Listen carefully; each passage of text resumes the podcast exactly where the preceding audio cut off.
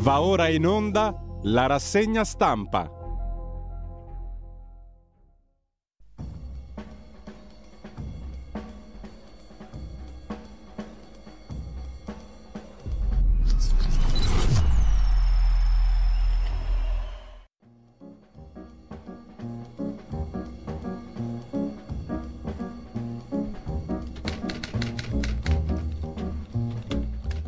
Cordiale buongiorno a tutte le ascoltatrici e a tutti gli ascoltatori da Giulio Cainarca e ben all'appuntamento con la rassegna stampa. Sono le 7.31 è lunedì 13 di febbraio e andiamo come al solito sul nostro sito radiolibertà.net, pagina Facebook di Radio Libertà.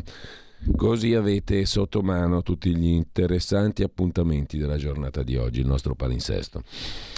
Per altramente mm, la apriamo come al solito con le notizie di agenzia e poi le prime pagine dei quotidiani. Agenzia ANSA che si apre su Silvio Berlusconi e l'Ucraina. Da Premier non sarei andato da Zelensky, ha detto il leader di Forza Italia. Con ciò naturalmente criticando anche Giorgia Meloni.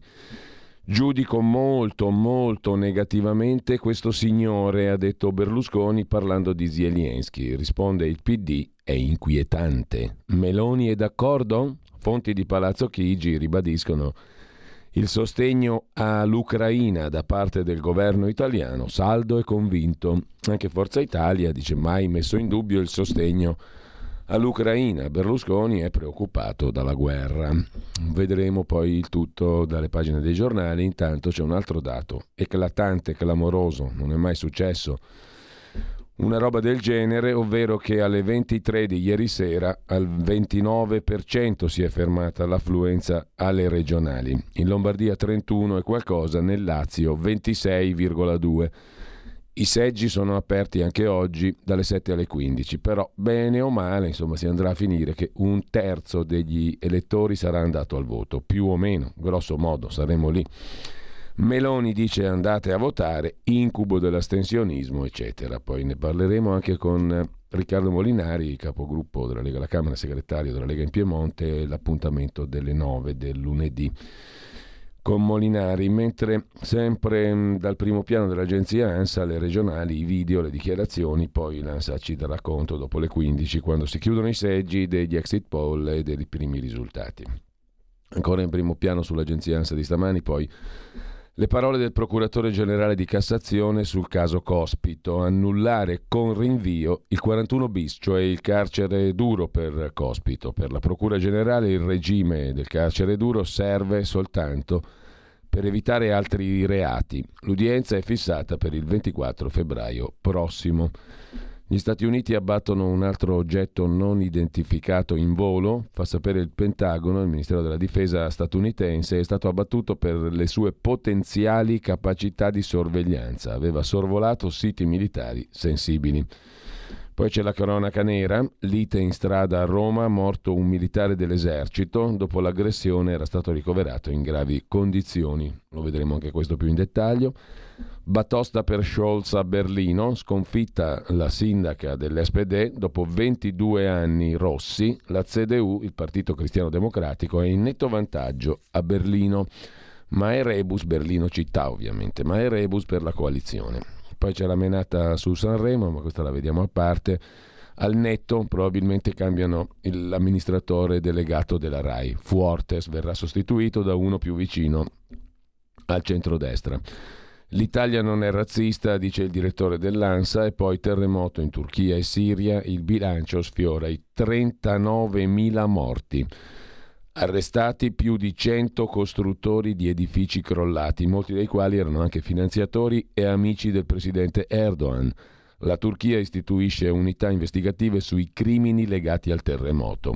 Un bimbo di 7 mesi tratto in salvo dopo 140 ore. C'è una foto bellissima che gira su questa notizia. Mentre strage di russi in Ucraina, mai tanti morti nella guerra, lo dice la difesa britannica, 824 vittime al giorno negli ultime due settimane. Infine um, il messaggio ai giovani dell'ultimo carceriere di Mussolini, un carabiniere che ha appena compiuto 100 anni, lo vedremo intervistato dal quotidiano nazionale, Durante la cerimonia a Città di Castello tenete la Costituzione sempre sotto gli occhi, lì c'è tutto, dice l'ultimo carceriere del Duce, cioè di Benito Mussolini. Con questo abbiamo esaurito la prima pagina dell'agenzia ANSA, andiamo a vedere, chiedo scusa un attimo soltanto, andiamo a vedere adesso le prime pagine dei quotidiani di oggi. Come sempre partiamo dal Corriere della Sera, anzi mm, come sempre no perché di solito partiamo da Avvenire che il lunedì non esce, quindi partiamo dal Corriere della Sera.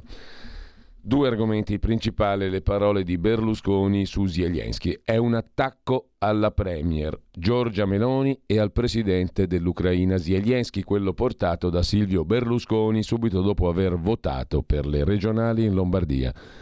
Da Premier, ha detto Berlusconi, non avrei parlato con Zelensky, che non doveva attaccare il Donbass. Giudico negativamente il comportamento di questo signore. Palazzo Chigi risponde il sostegno a Kiev è convinto, intanto va registrato il netto calo di affluenza alle urne per le regionali in Lombardia e nel Lazio, scrive il Corriere della Sera. L'altro argomento, festival, record, liti, Lega e 5 Stelle contro la RAI, Amadeus dice vogliono cacciarmi, io vado via, Fedez, sua moglie o il marito di, di, della Ferragni, il marito del, della Ferragni, la moglie del, del marito, insomma i due, trasgressioni, censure, Gino, Vanoni, Rosa Chemical, bla bla bla bla bla tantissimo bla bla bla. E di spalla c'è l'editoriale del professor Francesco Giavazzi, già consigliere di Mario Draghi. Trattativa sul patto di stabilità, un'altra stabilità in Europa. Questa settimana a Bruxelles inizia la trattativa sul nuovo patto di stabilità, cioè sulle regole di bilancio pubbliche che riguardano tutti gli stati dell'Unione Europea che dovranno essere reintrodotte in Europa dopo la sospensione all'inizio della pandemia Covid della vecchia versione del patto di stabilità. In questa trattativa l'Italia sarà rappresentata dal ministro dell'economia Giorgetti e dal nuovo direttore del Tesoro Riccardo Barbieri. Si parte da una proposta quella della Commissione europea che mh, dopo un processo di consultazione durato un anno lo scorso novembre ha presentato un progetto ambizioso, rivoluzionario, Viene abbandonato il patto basato su rigide soglie numeriche identiche per tutti i paesi, l'idea è di sostituirlo con piani di riduzione del debito che la Commissione negozierà con ciascun paese e che saranno valutati chiedendo se garantirebbero la, respons- la, sostenibilità del debito pubblico. Una seconda innovazione è la proposta di usare come strumento per garantire la sostenibilità del debito, quindi il patto non vale più teoricamente per tutti, ma si sostituisce con piani di riduzione del debito che la Commissione europea negozia con ciascuno dei paesi. Seconda innovazione, la proposta di usare come strumento di garanzia per la sostenibilità del debito il percorso della spesa pubblica non calcolando gli interessi, gli interessi sul debito. Una scelta saggia, scrive Giavazzi perché evita che una recessione e la caduta del gettito fiscale che ne consegue possano indurre politiche di bilancio procicliche, cioè strette di bilancio che aggravano la recessione stessa. Un approccio fondato su una regola di spese su piani a medio termine produce aggiustamenti meno sensibili alle condizioni economiche del Paese. Queste sono le due grosse novità circa la revisione del patto di stabilità, che è una cosa che poi riguarda molto da vicino anche i cittadini. Infine l'orizzonte per la riduzione del rapporto debito-PIL, fissato in quattro anni, diventa anch'esso negoziabile. Il vecchio patto prevedeva che il rapporto scendesse ogni anno di un ventesimo della distanza tra il livello corrente e il 60%, cioè l'obiettivo, nel rapporto debito-PIL. Con le nuove regole gli Stati membri potranno chiedere rientri più graduali in cambio di riforme e piani di investimento sorvegliati da Bruxelles. La proposta della Commissione, che ha molti elementi in comune col progetto italo-francese proposto da Draghi e Macron nel dicembre del 21, si ispira all'esperienza del PNRR, il cui disegno è molto diverso dal vecchio patto di stabilità il patto lasciava ai paesi le scelte economiche strategiche, si limitava ad imporre loro un insieme di regole uniformi. Il PNR invece affida ai paesi e alla Commissione la scelta di obiettivi con una forte discrezionalità. Vedremo. Un'altra stabilità in Europa è possibile. La proposta della Commissione, Giorgetti e il direttore generale del Tesoro negozieranno il tutto. Vedremo cosa ne sortisce. In meglio o in peggio si vedrà. Infine, sempre dal primo piano del Corriere della Sera di oggi, il data room che si occupa di metaverso con Milena Gabanelli e Simona Ravizzo, che cos'è il metaverso, gli avatar e via dicendo, i suoi lati oscuri, il riciclaggio, l'adescamento. E l'ultimo banco, la rubrica del lunedì di Alessandro Davenia, insegnante e scrittore, non sono solo canzonette, si parte dal discorso di Sanremo nella riflessione di Davenia. Se manca il patrono, un paese non esiste, manca ciò che gli uomini, il sacro, manca ciò che unisce gli uomini, il sacro, ciò che riceviamo dal passato e con cui dobbiamo fare i conti per rinnovarci. Non sono solo canzonette, quando ci sembra di non appartenere a nulla e nessuno abbiamo ancora più bisogno di simboli. Ci aggrappiamo all'arte per sapere se c'è ancora un altro mondo in cui si può cantare insieme. Messa così suona un po'... Insomma, una riflessione un po' tirata per i capelli. Festival è l'antico termine francese che indicava un evento sacro, popolare, arricchito da musica e danze nasceva dal bisogno di interrompere la fatica del lavoro quotidiano e condividerne i frutti, dettata dal calendario liturgico, dai ritmi stagionali terra-cielo. La festa dava senso agli altri giorni e da qui si parte per il Festival della canzone, un'occasione per riposare, rifondarsi come comunità. Ci basta? Funziona? Per l'evento le famiglie, gli amici, i parenti si radunano in soggiorno, se non è possibile in chat si commenta, si danno voti, eccetera, eccetera non sono solo canzonette, amici cari e amiche. Con ciò lasciamo la prima pagina del Corriere della Sera, andiamo a dare un'occhiata anche al fatto quotidiano di Marco Travaglio.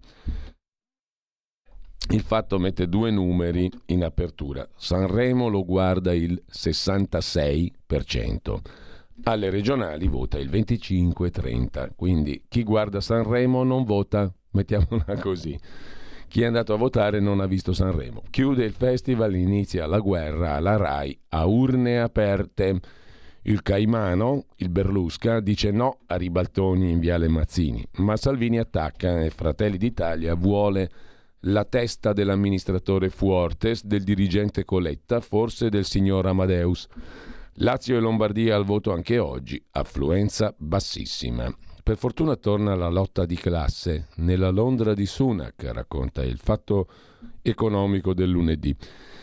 Inflazione e politica antisindacale stanno provocando un'ondata record di scioperi nel Regno Unito. Nel pubblico le paghe sono calate di 200 sterline dal 2010. Per quanto concerne invece Sanremo, il vero vincitore è il manager degli artisti Lucio Presta, una vita fra vendette, indagini e cachet, scrive. Il fatto in prima pagina, pagina 3, l'articolo di Tommaso Rodano.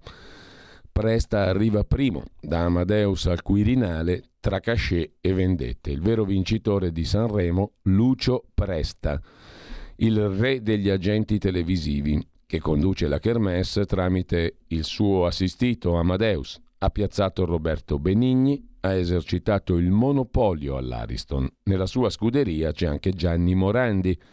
Presta è finito pure nelle foto ufficiali del Quirinale per testimoniare la trasferta sanremese di Sergio Mattarella, di cui è stato il regista. Se Sanremo è la gallina dalle uova d'oro della RAI, la RAI è il pollaio di questo agente dello spettacolo, Lucio Presta.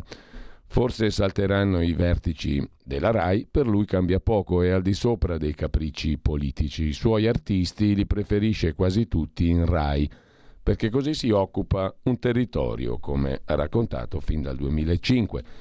Se un direttore vuol fare a pezzi un mio artista, deve pensarci bene. Se lui oggi fa male a me, io domani posso far male a lui. Voglio che rifletta, non sono uno che vende spazzole. Non vende spazzole, signor Presta, ma affitta personaggi. Il botto arriva nei primi anni 2000, quando Paolo Bonolis diventa il grande mattatore della TV, eccetera, eccetera. Ha vinto lui, Lucio Presta, il Festival di Sanremo. Tra gli altri titoli di prima pagina del Fatto Quotidiano, Berlusconi che bombarda Giorgia Meloni, non doveva vedere Zelensky, adesso basta armi. È l'Ucraina che ha attaccato il Donbass. Cessi il fuoco. L'inchiesta con la testata francese Mediapart, il dramma del Sudan, diviso tra due eserciti e tante superpotenze, un paese nel caos dopo il golpe del 2021.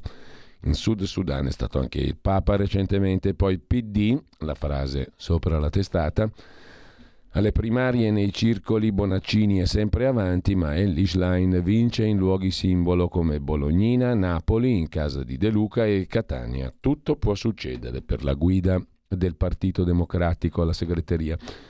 Vediamo pure la prima pagina del giornale. Paghiamo 1,7 miliardi di canone RAI per vedere il RAI Pride, cioè tutte queste oscenità insulti agli italiani, attacchi politici a Sanremo coi soldi del canone, lo share alto non giustifica tutto. Tra uteri e maschie cercasi femminista disperatamente, scrive Valeria Braghieri. Commenta Guzzanti il messaggio di Zelensky mandato a tarda notte, senza voce, un pasticcio, tutto all'italiana, però è contento Berlusconi, il quale non può vedere Zelensky. Missione centrodestra, vincere oltre il fango e la super astensione alle regionali, le urne sono aperte fino alle 15 di oggi. C'è il commento di Francesco Maria Del Vigo in prima pagina, tentazione pericolosa, il peggiore dei rischi che può correre la politica è dare tutto per scontato, però qui una riflessione andrà fatta sul serio, non per dire le solite stupidaggini, perché quando va a votare un terzo degli elettori in Lombardia qualcosa che non funziona c'è c'è poco da girarci intorno. In ogni caso, eh, dare per scontato tutto è mh, mm, il peggiore dei rischi per i politici, scrive mh, mm, Francesco Maria Del Vigo nell'editoriale del giornale, specialmente dare per scontato il consenso e la vittoria. Queste elezioni, che toccano due regioni, Lombardia-Lazio, ma sono 15 milioni di elettori, sono partite in sordina e hanno continuato a camminare sotto traccia col silenziatore come per non disturbare gli elettori e fare dimenticare loro che questo è il prezioso momento in cui si decide il conducente per i prossimi cinque anni. L'esito del voto è sembrato subito scontato, ma la presunzione è un peccato capitale. Capiamo la tentazione, il retropensiero che a molti fa dire tanto i giochi sono fatti, Meloni a Palazzo Chigi, il governo è al suo posto, l'onda lunga della vittoria del 25 settembre tiene alta la maggioranza, non c'è all'orizzonte neanche l'opposizione, non se ne vede la parvenza. Quella più solida è sembrata l'opposizione fluida di Sanremo, ma per il momento il nome di Amadeus non è sulla scheda elettorale. In Lombardia il PD si è alleato con i 5 Stelle, quindi col nulla ha presentato Maiorino, candidato talmente di sinistra da avere spiazzato persino parte del PD, è la perfetta linea rossa che unisce i salotti radical chic della ZTL ai centri sociali. Renzi e Calenda si accontentano di far perdere il PD candidando la diversamente amata ex sindaca di Milano Moratti, due regali ad Attilio Fontana. Nel Lazio è saltato il sistema giallo-rosso, Democratici e 5 Stelle corrono separatamente, lasciando un'autostrada al candidato del centrodestra, ma le autostrade vanno riempite, altrimenti sono deserti che non servono. I dati dell'affluenza non fanno ben sperare. Tutti i presupposti che abbiamo citato sono necessari, ma non sufficienti al successo del centrodestra. Perché vincano i moderati, c'è bisogno che i moderati vadano alle urne. Non basta pensare che lo farà qualcun altro o che gli avversari sono talmente sgangherati da potersene rimanere sul divano. Astenersi significa dismettere un pezzo di responsabilità, delegare ad altri la scelta. È l'ultima cosa di cui abbiamo bisogno. Questa è una predica perfetta, però non spiega assolutamente nulla circa il perché tre quarti, tre quarti no, due terzi degli elettori sono rimasti a casa in Lombardia e nel Lazio sostanzialmente. Intanto l'idea di Berlusconi, ricostruire l'Ucraina, un piano Marshall, ma attenzione, io non sto con Putin, ha detto Berlusconi. La Cassazione scavalca il no di Nordio per liberare Cospito dal 41 bis, la richiesta della Procura Generale di Cassazione in vista dell'udienza del 24 di febbraio sul caso Cospito. Intanto il terrorismo di piazza diventi reato, una nuova fattispecie di reato, all'italiana proprio, quando non sai cosa fare ti inventi un altro reato. L'alternativa è aumentare le pene. Siamo messi bene. Ma lasciamo la prima pagina del giornale e andiamo a vedere anche il quotidiano nazionale, giorno, nazione, resto del Carlino. Berlusconi Meloni e scontro sull'Ucraina, poi la bufera RAI con i dirigenti TV che finiscono nel mirino di Lega e Fratelli d'Italia, poi c'è una notizia all'antica di cronaca da Mantova, molestano la moglie al bar e lui spara all'uomo sbagliato. Mentre lasciamo la prima pagina anche del quotidiano nazionale per andare a vedere velocemente il tempo di Roma. Il tempo fa la sintesi di tutta la Sanremeria, in Rai cambia la musica dopo il festival. Polemiche all'Ariston a cosa servono? Ad accelerare un cambio di cadreghe, di poltrone, la sostituzione dei vertici delle tv di Stato. Via quelli là, arriviamo noi, ci mettiamo il nostro i nostri. La critica del centrodestra, Kermesse Canora che diventa un killeraggio politico.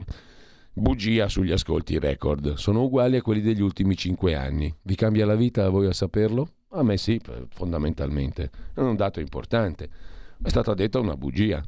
Intanto l'affluenza dimezzata alle urne regionali, anche in prima pagina sul Tempo di Roma, l'appello al voto dei leader, continuano a chiamarli così, non basta. Il procuratore generale di Cassazione chiede la revoca del 41 bis per il signor Cospito, eh, e poi il reato di terrorismo di piazza. Fratelli d'Italia prepara la proposta di legge. Eh, attenzione, risolviamo tutto contro un'altra bella nuova fattispecie di reato, il terrorismo di piazza. Poche ore dopo l'ennesima manifestazione, chiamiamola anarchica, gli anarchici si rivoltano nella tomba che si è conclusa a Milano, Fratelli d'Italia si dice pronta a presentare in Parlamento una proposta di legge. Ci inventiamo un bel nuovo reato, si chiamerà terrorismo di piazza e lo mettiamo ovviamente nel codice penale. Una fattispecie, spiega il deputato Riccardo Decorato, con cui si potrebbe prevedere l'introduzione di due norme, gli articoli 613 quater e quinquies del codice penale, che prevedono l'inasprimento delle pene, il classico appunto all'italiana, per chiunque provochi incidenti nelle manifestazioni e anche la punibilità di chi istiga alla violenza. In più, dice Decorato, proporrò che si consenta l'arresto differito quando non è possibile procedere in flagranza anche grazie alla prova video o fotografica. Sono sei intanto gli agenti reparto mobile rimasti feriti durante il corteo di sabato, scrive Il Tempo di Roma. Un altro bel reato si profila nel nostro ineguagliabile codice penale, che è pur sempre di stampo fascista, il codice Rocco, l'introduzione di due norme per introdurre il reato di terrorismo di piazza. Poi c'è il terrorismo di salotto, il terrorismo di cesso, se è lecito fare ironia, e poi c'è il terrorismo appunto di piazza che si esercita nelle piazze.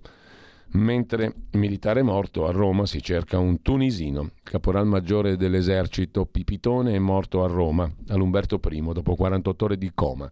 Era stato aggredito la notte tra venerdì e sabato a Centocelle per l'omicidio dell'infermiere del Celio e caccia un trentenne tunisino fuggito a bordo di una Fiat 500 Abarth intestata a una società di noleggio già sequestrata dalla polizia. Lasciamo il tempo, andiamo, corriamo, anzi, eh, ansiosi di sapere qualcosa su Repubblica, prima pagina. Berlusconi contro Meloni su Zelensky e Rai, l'ira del governo su Sanremo. Anche Salvini chiede ora via questa dirigenza. Ma Berlusconi dice no, io i vertici della TV non li cambierei sul dopo festival. Gelo da Palazzo Chigi e Tajani sulla questione dell'Ucraina, Berlusconi l'ha detta grossa. Mentre Giuseppe Pecoraro, 72 anni, ex prefetto di Roma, racconta all'ex direttore della Repubblica Ezio Mauro, così in segreto seppellimmo il corpo di Pribche in un carcere. E ehm, ancora dalla prima pagina di Repubblica, voto regionali, affluenza ai minimi e poi lo vedremo in pagina di cultura se abbiamo tempo perché con la cultura non si mangia. Il partigiano Johnny in una lettera alla verità di Beppe Fenoglio, il grandissimo scrittore piemontese. Mentre lasciamo Repubblica, andiamo alla consorella Agnelli Elkan, la stampa di Torino. Berlusconi parla, Meloni trema, la mette così la stampa. Le parole naturalmente di Berlusconi su Zelensky fanno tremare il presidente del Consiglio Giorgia Meloni mentre il tennista Sinner eh, trionfa a Montpellier, Yannick Sinner, e la vittoria lo riporta tra i primi 15 al mondo. Una bella notizia. E battaglia sui vertici della RAI, la gestione è da ripensare, poi l'affluenza in Lombardia e Lazio ai minimi, parla Prodi, inteso come romano Prodi. Parlate alla gente o la democrazia muore, dice Romano Prodi. Siamo davanti a due problemi. Uno generale, i leader non parlano più con le persone, non le ascoltano, la democrazia è in crisi, si sta allontanando dalla gente. In aggiunta bisogna riconoscere che le regioni non sono nel cuore delle persone, alle persone non gliene frega niente dell'amministrazione regionale, anche quando sono bene amministrate, dice Romano Prodi. Che non, insomma, alla fine Bisogna rivolgersi agli anziani per avere qualche spunto di riflessione, punto di domanda. Intanto lasciamo alla prima pagina della stampa la menata degli italiani razzisti. Karima Mual eh, si occupa di questo sulla scorta delle parole della pallavolista Paola Egonu.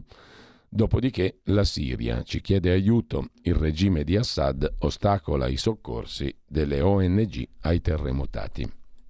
Vito Mancuso, un teologo progressista, ricorda Lucio Dalla, figlio prediletto della musica. L'incontro con Lucio è stato per me un dono meraviglioso, ricorda il teologo di sinistra Vito Mancuso in prima pagina sulla stampa. Dalla stampa passiamo alla nostra ineguagliabile Pravda, la verità, non una qualunque verità, la verità di Maurizio Belpietro.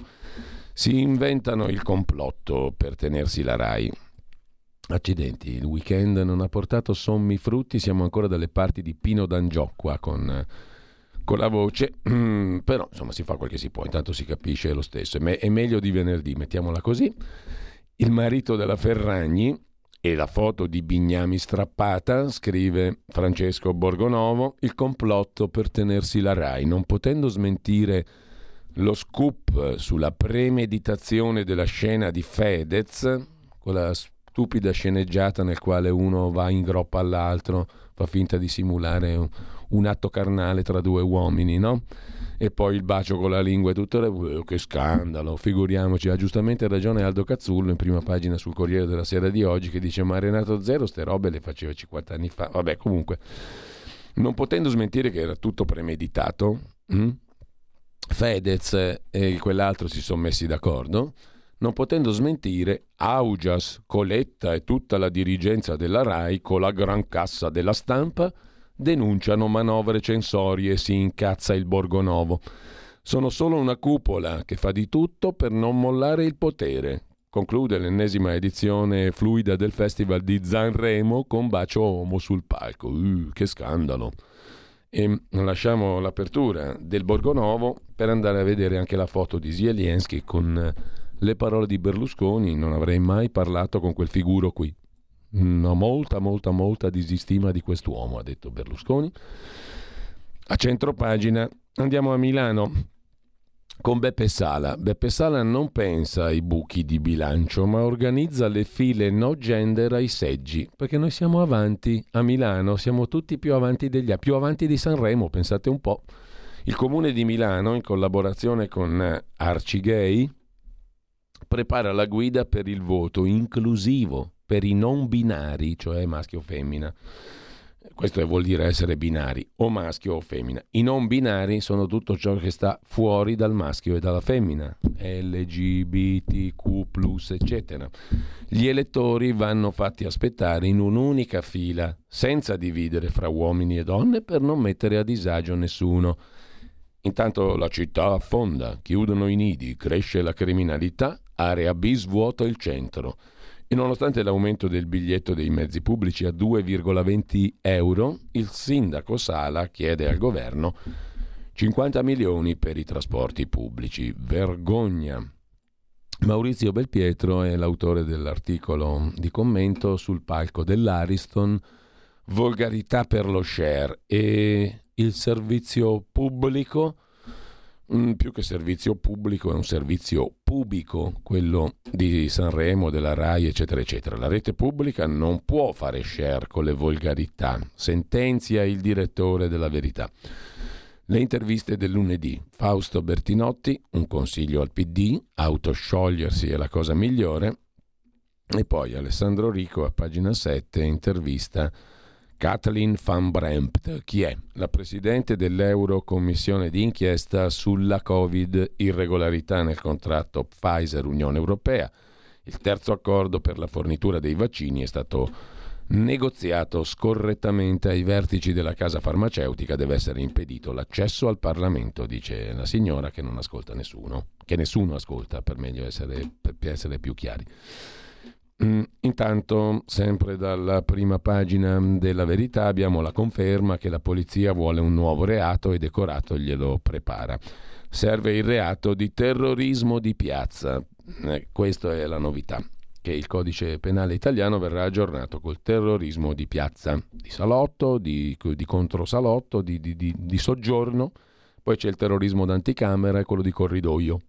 Infine uno esce, va in piazza ed è accusato di terrorismo di piazza, giusto appunto.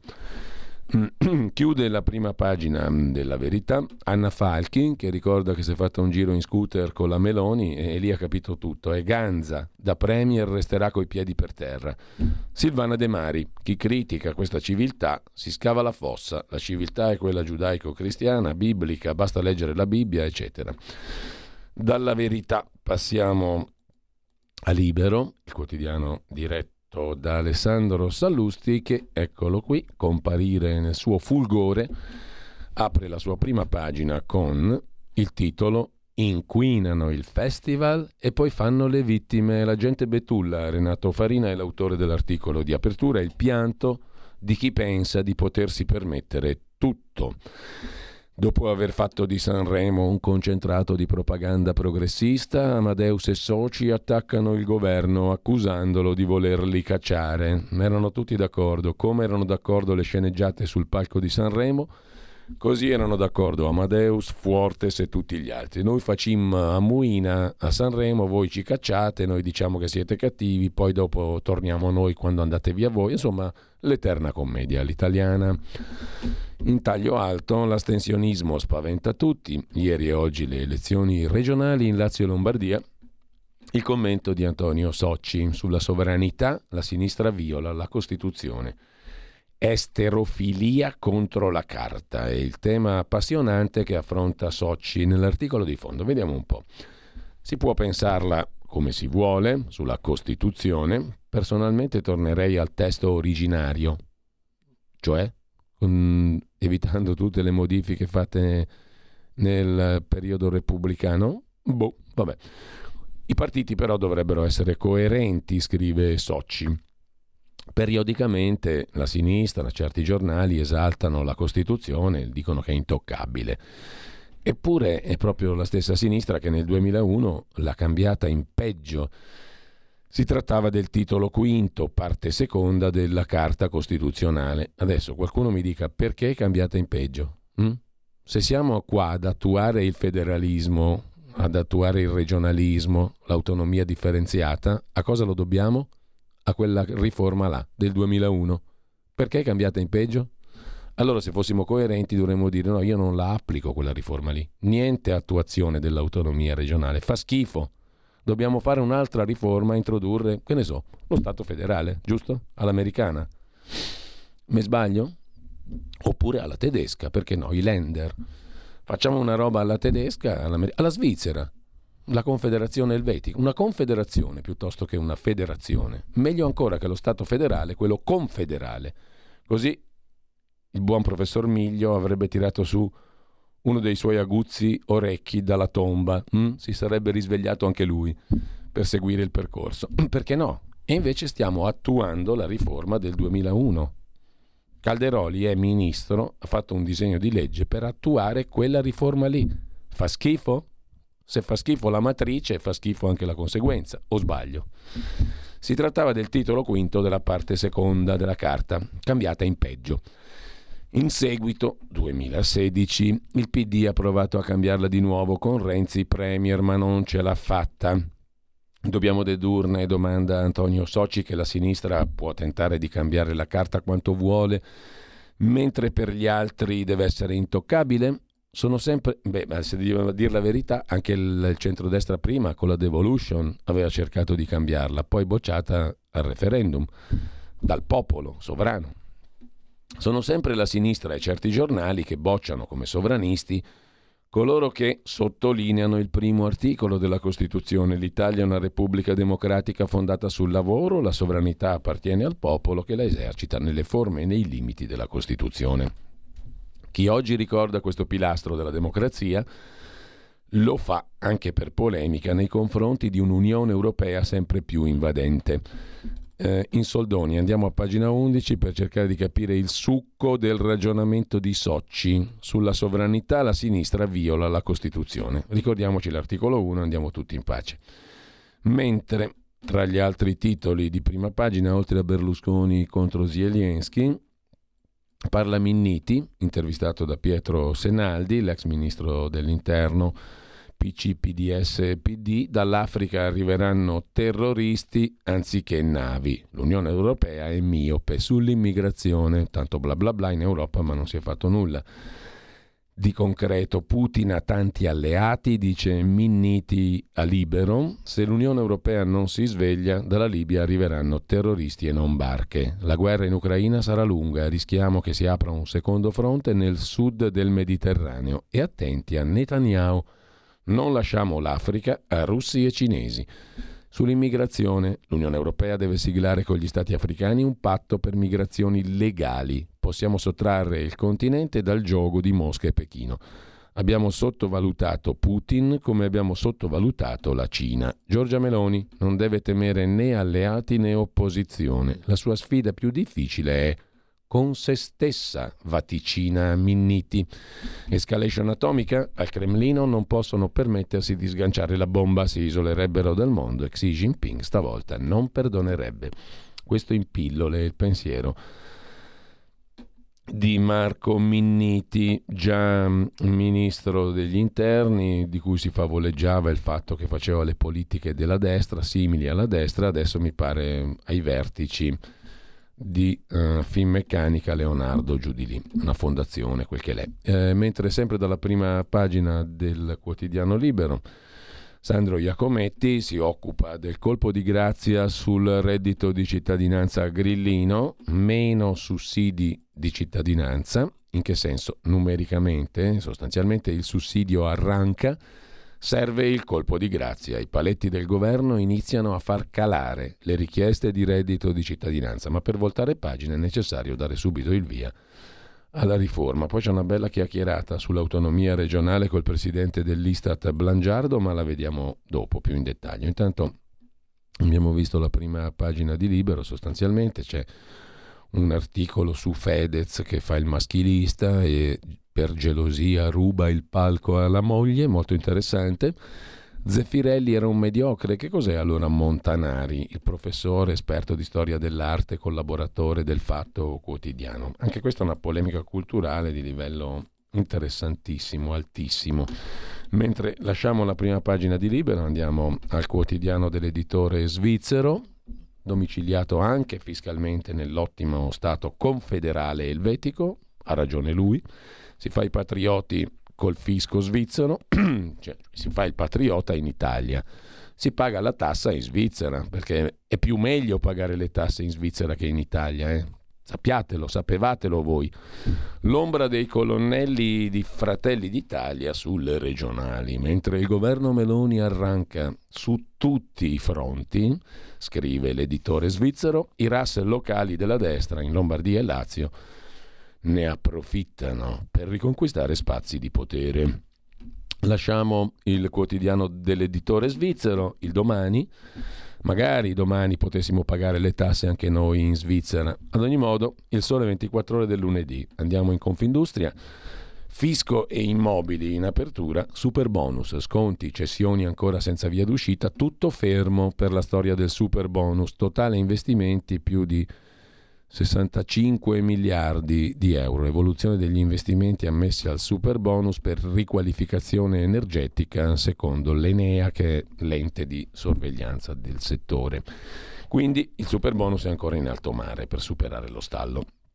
Nel frattempo è record di conflitti fra lo Stato e le regioni, fra centro e periferia, per la pessima, orrenda riforma del 2001 del, della sinistra, che adesso questi qua di destra vogliono realizzare, tradurre in pratica, ma pensa un po'.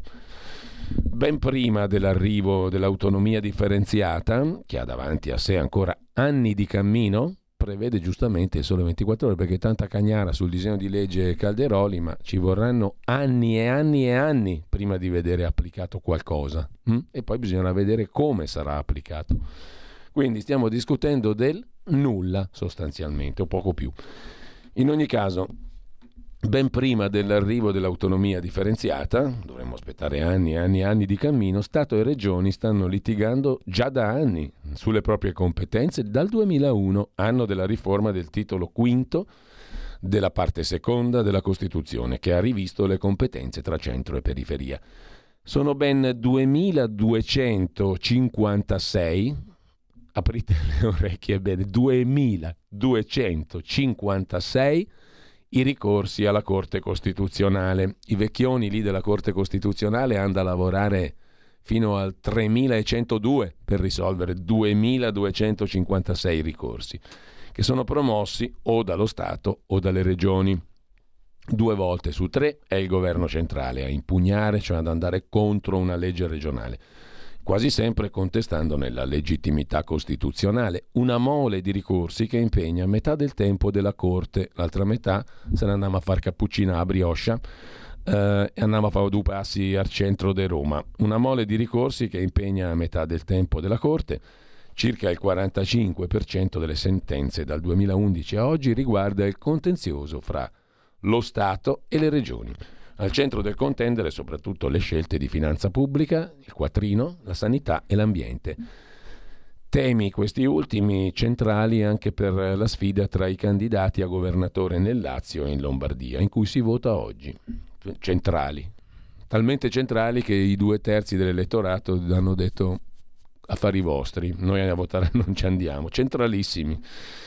Mentre lasciamo la prima pagina del 24 ore e adesso direi che facciamo una piccola, piccolissima pausa musicale, vediamo cosa ci propone oggi mm, il nostro calendario musicale che mm, è abilmente curato da Federico Borsari in regia, che saluto e ringrazio di là dal non vetro, naturalmente essendo un solo uomo pur essendo in due. Una specie di Irco Ceno, come era quella, quell'essere strano? Vabbè, insomma, siamo un essere mitologico qui in Radio Libertà. Un uomo diviso in due, un una sorta di, di, di boh, insomma una roba così.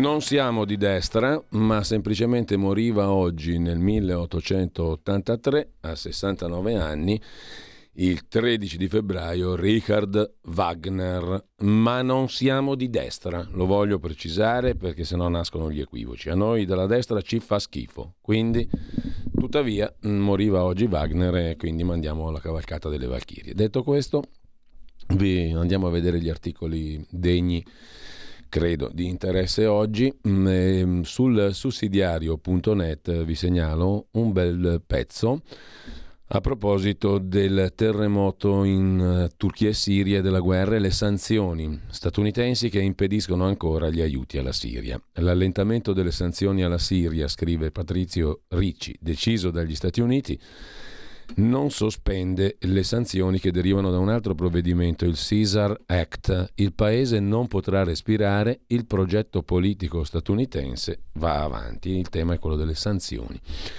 Mentre il giornale mette in rilievo, ma guardate che bella, il volto di bambina, di questa bambina, il bimbo di sette mesi estratto dalle macerie dopo 150 ore dal terremoto. Bellissima questa foto e questi occhi spalancati sul mondo. Comunque, al di là di questo, lo scandalo degli abusi, arrestati i costruttori, grandi amici di Erdogan terrem- dopo il terremoto. La mossa di Erdogan, tra i 113 che sono finiti agli arresti, ci sono anche i costruttori edili che hanno finanziato proprio il presidente Erdogan, quasi 40.000 intanto i morti. Per quanto concerne invece più in generale le questioni di politica europea, vi segnalo un altrettanto interessante articolo sempre sul sussidiario.net di Giuseppe Pennisi su Unione Europea e politica e le vittorie a metà dell'Italia al Consiglio europeo.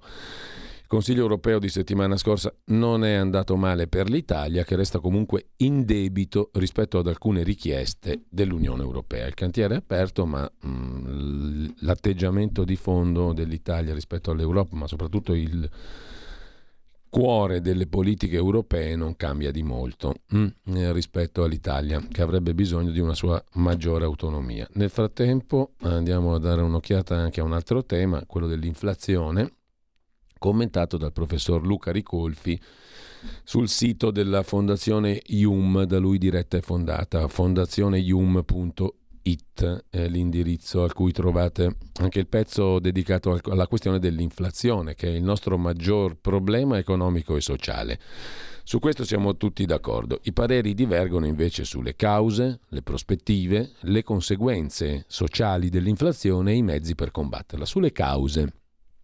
Temporalmente, scrive il professor Ricolfi, L'inflazione dei prezzi al consumo è esplosa quest'anno insieme alla guerra in Ucraina, ma l'impulso che l'ha alimentata, spesso ce ne dimentichiamo, risale a due anni prima, primavera del 2020, quando è partita la corsa dei prezzi delle materie prime, metalli, gas, petrolio e sono iniziate le prime difficoltà di approvvigionamento globale legate alla pandemia, poi al blocco del canale di Suez. Ci è voluto un anno perché gli aumenti si trasferissero sui prezzi all'importazione e sui costi di produzione delle imprese. Un altro anno perché si scaricassero sui prezzi al consumo. Quel che è successo nel 22 e continua nel 23. La guerra ha peggiorato le cose, ma non è l'origine delle tensioni attuali sui prezzi, che risentono anche della ripresa della domanda favorita dagli stimoli fiscali dei governi e dall'ingente risparmio accumulato durante la pandemia accumulato da qualcuno. Le prospettive su questo gli economisti sono divisi. Se l'inflazione è da domanda, ha ragione la Banca Centrale Europea che tenta di raffreddarla con l'aumento dei tassi di interesse, ma se è un'inflazione da costi, allora le politiche restrittive, cioè aumentare i tassi di interesse, rischiano di essere controproducenti. Per il 2023 la previsione è di un rallentamento della corsa dei prezzi, ma sull'entità c'è incertezza. Contrariamente a una percezione molto diffusa, i prezzi del petrolio attuali non sono molto alti. Il problema è che sono destinati a salire in corso d'anno. Il rischio che al 10%, 12% di inflazione attuale si aggiunga un altro 5-6% in più nei prossimi mesi è reale. Conseguenze sociali. Se il biennio 22-23 dovesse registrare un aumento dei prezzi al consumo prossimo al 20% rispetto al 2021, a fronte di un aumento del PIL nominale di poco superiore al 10%, dovremmo aspettarci una caduta del potere d'acquisto fra il 5 e il 10%. La domanda è chi paga il conto dell'inflazione? La risposta standard è pensionati e lavoratori dipendenti, che a differenza delle imprese e dei lavoratori autonomi non possono trasferire sui prezzi gli aumenti dei costi, ma è una risposta affrettata che non fa i conti con la complessità del tessuto produttivo e la legislazione vigente. Per quanto riguarda i pensionati, va notato che le fasce basse saranno protette dall'indicizzazione delle pensioni al costo della vita, mentre a perdere potere d'acquisto saranno le fasce alte e medie, per le quali l'indicizzazione della pensione è stata attenuata. Riguardo ai lavoratori dipendenti, osserva ancora Luca Ricolfi, non è detto che il loro destino sarà peggiore di quello degli autonomi. Il fatto è che entrambe le categorie sono molto eterogenee al loro interno. Fra i lavoratori dipendenti rischiano di più i lavoratori a termine e gli addetti delle piccole imprese poco coperti da contrattazione sindacale e statuto dei lavoratori. Fra i lavoratori autonomi rischiano di più quanti, operando sul mercato internazionale, non possono scaricare sui prezzi di vendita l'aumento dei costi. Per questi lavoratori e i loro dipendenti la spada di Damocle non è una riduzione del 5-10% del potere d'acquisto, ma la perdita del posto di lavoro dopo la chiusura dell'attività. La vera frattura in Italia, osserva Ricolfi, non è fra lavoro autonomo e dipendente, ma fra chi opera nella società delle garanzie, dipendenti pubblici, lavoratori stabili di imprese medio-grandi, e chi opera nella società del rischio, lavoratori autonomi e loro dipendenti. Che fare? Se l'obiettivo è contenere l'aumento dei prezzi, sarebbe saggio prendere atto della realtà a dispetto delle campagne contro gli speculatori, l'inflazione italiana, come quella di altri paesi europei, è un fenomeno esogeno su cui i governi nazionali hanno pochissima influenza. L'andamento dei prezzi dipenderà dalla guerra in Ucraina, dalle scelte della Russia, pandemia, BCE, misure protezionistiche degli Stati Uniti, contromosse europee. Inutile pensare che l'Italia da sola possa spostare il tasso di inflazione interno di più di uno o due decimali, tanto più che un'inflazione elevata è un toccasana per i conti pubblici dei paesi indebitati. Dove invece qualcosa si può fare è nella gestione delle conseguenze dell'inflazione. Ma cosa, posto che non possiamo indebitarci ancora? Forse, conclude Ricolfi, se il rischio maggiore che corriamo è una riduzione della base produttiva, con chiusura di imprese e perdita di posti di lavoro, le risorse disponibili potrebbero essere concentrate su due obiettivi. Il primo, stimolare la formazione di nuovi posti di lavoro come con la riduzione massiccia del cuneo fiscale concentrata su imprese che aumentano l'occupazione. Secondo, garantire uno speciale supporto ai lavoratori, autonomi e dipendenti, i cui redditi andranno a zero per effetto di fallimenti e chiusure. È un'operazione che sarebbe naturale condurre nell'ambito della ristrutturazione del reddito di cittadinanza. Dopotutto, proprio perché hanno appena perso il lavoro, quei lavoratori sono sicuramente occupabili, nonché provvisti di qualche professionalità. Così la vede Luca Ricolfi. Sul voto in Lazio e Lombardia vi segnalo intanto un articolo di Ruben Razzante sulla nuova bussola quotidiana. L'articolo data all'11 però ha una sua validità generale all'11 di febbraio, quindi è prima che conoscessimo la bassissima affluenza di ieri. La sinistra sembra più interessata a cavalcare battaglie populiste come quella su Donzelli o su Sanremo piuttosto che affrontare la crisi di identità profonda che ha la sinistra. Il centrodestra è compatto, ma dopo il voto regionale in Lombardia e Lazio si ridisegneranno nuovi equilibri che potranno essere destabilizzanti. E il terzo polo è pronto ad esplodere, scrive Ruben Razzante, mentre il professor Paolo Natale prevedeva già ieri lo scarso, scarsissimo interesse che mm, c'è intorno alle elezioni regionali, cioè la bassissima partecipazione al voto, ma vince sempre la destra. Sto scrivendo nel primo pomeriggio di domenica, il pezzo è di ieri, I dati di affluenza, scrive il professor Paolo Natale sugli statigenerali.com, ci dicono che si sono recati alle urne meno del 10% degli aventi diritto, la metà di quanto capitò dieci anni fa, quando si votava come oggi in due giorni improponibili i confronti con le precedenti politiche svoltesi in un'unica giornata. Comunque, poca passione, poca partecipazione, poco entusiasmo per i rinnovi delle giunte lombarda e laziale. Venerdì scorso ho chiesto agli studenti del mio corso di laurea, facoltà di scienze politiche, se almeno stavolta fossero intenzionati ad andare a votare. Risposta di un buon numero di loro. Ah, perché? Si vota domenica? E per che cosa? Ecco, un piccolo aneddoto ci racconta qual è il clima attuale del paese. Questo tra gli studenti di scienze politiche a Milano.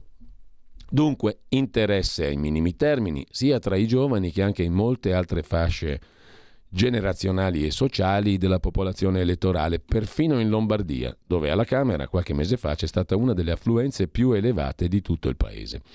Visto il risultato scontato, con la probabilissima vittoria del centrodestra sia in Lombardia che nel Lazio, a quali elementi potrebbe essere dedicata la nostra attenzione? Sostanzialmente tre. La partecipazione, il rapporto dei consensi tra Lega e Fratelli d'Italia, il rendimento delle differenti alleanze del PD. Sulla partecipazione, disaffezione elevatissima e in costante crescita. Se il trend viene confermato, esiste il pericolo che non si arrivi a nemmeno al 50% dei voti in Lombardia, figuriamoci nel Lazio. Nel 2013 votò in Lombardia il 76%, 73% nel 18, 70 alle ultime politiche. Un'ulteriore riduzione di almeno altri 10-15 punti appare probabile.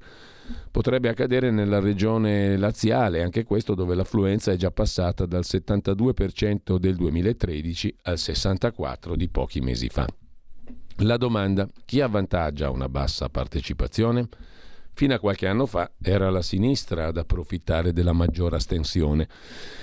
Ma negli ultimi tempi le cose sono molto mutate, come è stato dimostrato alle recenti politiche, quando una forte diminuzione del voto non ha penalizzato il consenso per il centrodestra, anzi staremo a vedere sulle regionali.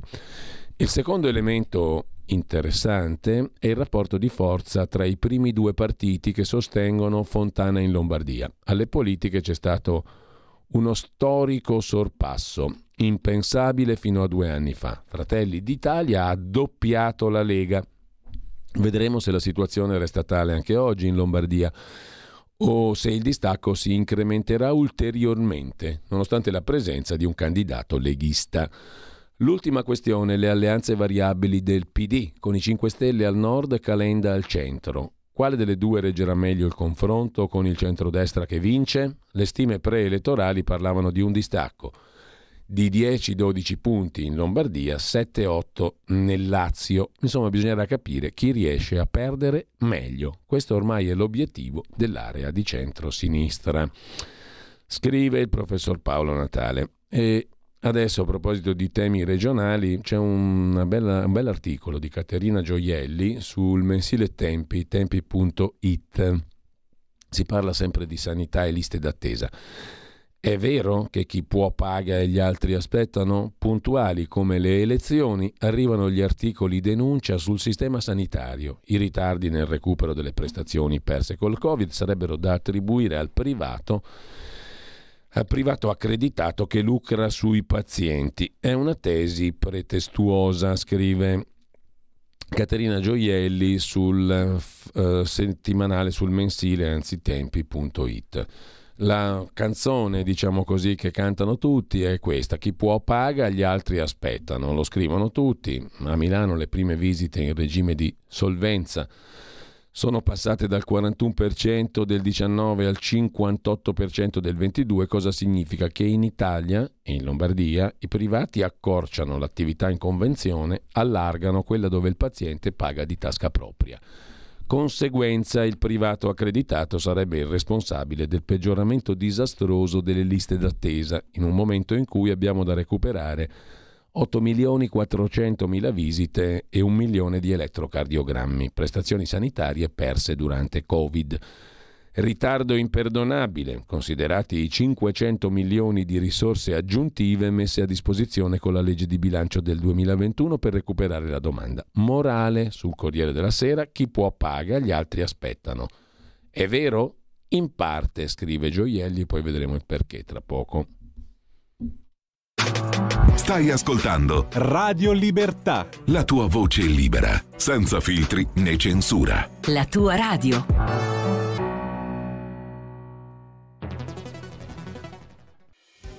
quotidiano di Sicilia, il quotidiano d'Italia, l'informazione che ribalta i luoghi comuni, una vera visione dei fatti, l'Italia vista da sud. Ogni siciliano che vive in Italia e nel mondo è una risorsa, è protagonista della crescita della nostra nazione.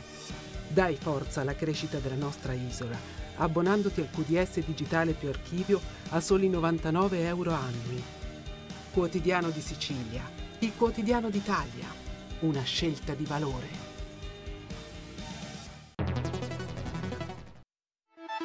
Stai ascoltando Radio Libertà, la tua voce libera, senza filtri né censure, la tua radio.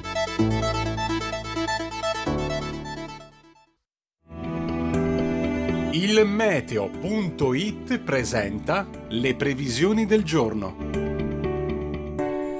alta pressione in ulteriore rinforzo sul nostro paese, temperature in generale crescita, specialmente durante le ore diurne. Nella prima parte della giornata il sole sarà dominante, in particolare al centro-nord, eccezione fatta per Abruzzo e Molise, dove il cielo potrà risultare anche coperto, seppur senza piogge associate. Lieve instabilità invece sugli Appennini meridionali e in Sicilia, dove saranno possibili deboli fenomeni sparsi. Nel pomeriggio disturbi quasi esclusivamente su Calabria e Sicilia. Per ora è tutto da ilmeteo.it, dove il fa la differenza anche nella nostra app. Una buona giornata da Stefano Ghetti. Avete ascoltato le previsioni del giorno. Allora, torniamo a Caterina Gioielli, a questo bell'articolo, comunque interessante, sulla sanità regionale. Allora è vero come scrive il Corriere della Sera, scrivono tutti che chi può paga e gli altri aspettano? Intanto due premesse, scrive Gioielli. Ehm, sulla prima c'è poco da girarci intorno. In un sistema sanitario fondato sulla salute come diritto di tutti, il problema delle liste d'attesa è fisiologico. E poi insistere sul numero di prestazioni perse durante il Covid funziona come dibattito, ma nei fatti lascia il tempo che trova. Perché? Perché è impossibile sapere se tutte, quante o quali prestazioni vadano effettivamente recuperate. Da un lato c'è l'evidenza, il Covid ha mietuto vittime tra fragili e bisognosi di assistenza sanitaria. Dall'altro c'è la possibilità che i cittadini non abbiano più bisogno di una visita o una prestazione richiesta nel 2020-21. E qui veniamo al nocciolo della questione. L'articolo del Corriere della Sera, chi può paga, gli altri invece rimangono in attesa, l'articolo non tematizza la sanità in senso assoluto. Non stiamo parlando di interventi salvavita, ma di prime visite, prestazioni specialistiche ambulatoriali e prevenzione. Sia chiaro, nessuno vuole ridimensionare il problema delle liste d'attesa, ma constatare l'intento pretestuoso del Corriere della Sera di ridurre un macro tema a micro tema di immediato riscontro per gli utenti. Un micro tema in cui il criterio della appropriatezza, che deve essere il criterio fondamentale per l'erogazione delle prestazioni in ogni sistema sanitario, l'appropriatezza è di difficile verifica. Molto banalmente è più facile che un medico di base abbondi con le prescrizioni di esami o visite in presenza di un sintomo piuttosto che il contrario. Le visite di controllo di chi porta un peacemaker sono appropriate, ma gli esami dei check-up offerti come benefits ai lavoratori dipendenti in buona salute possono dirsi sempre appropriati? E a proposito di benefit e prevenzione, perché non immaginare che a Milano, patria del privato accreditato e del welfare aziendale, ricorrere al privato sia una scelta e non un ripiego per gli utenti. Sappiamo benissimo che a Milano ci sono strutture sanitarie private che offrono visite e prestazioni specialistiche a prezzi quasi concorrenziali col ticket sanitario, riducendo a zero le attese e perfino i costi, se si tratta di prestazioni coperte dalle tantissime ormai assicurazioni dei lavoratori. Lavoratori utenti che spesso alimentando una domanda sanitaria non esattamente appropriata, vanno a implementare i numeri del privato, cosa che, a voler leggere la vicenda da un angolo opposto, potrebbe anche contribuire a liberare posti nel pubblico. Dibattere sulla prospettiva serve a poco, il problema della sanità in Italia è un problema di diseguaglianze regionali in termini di offerta e budget e ogni generalizzazione funzionale al dibattito resta sterile.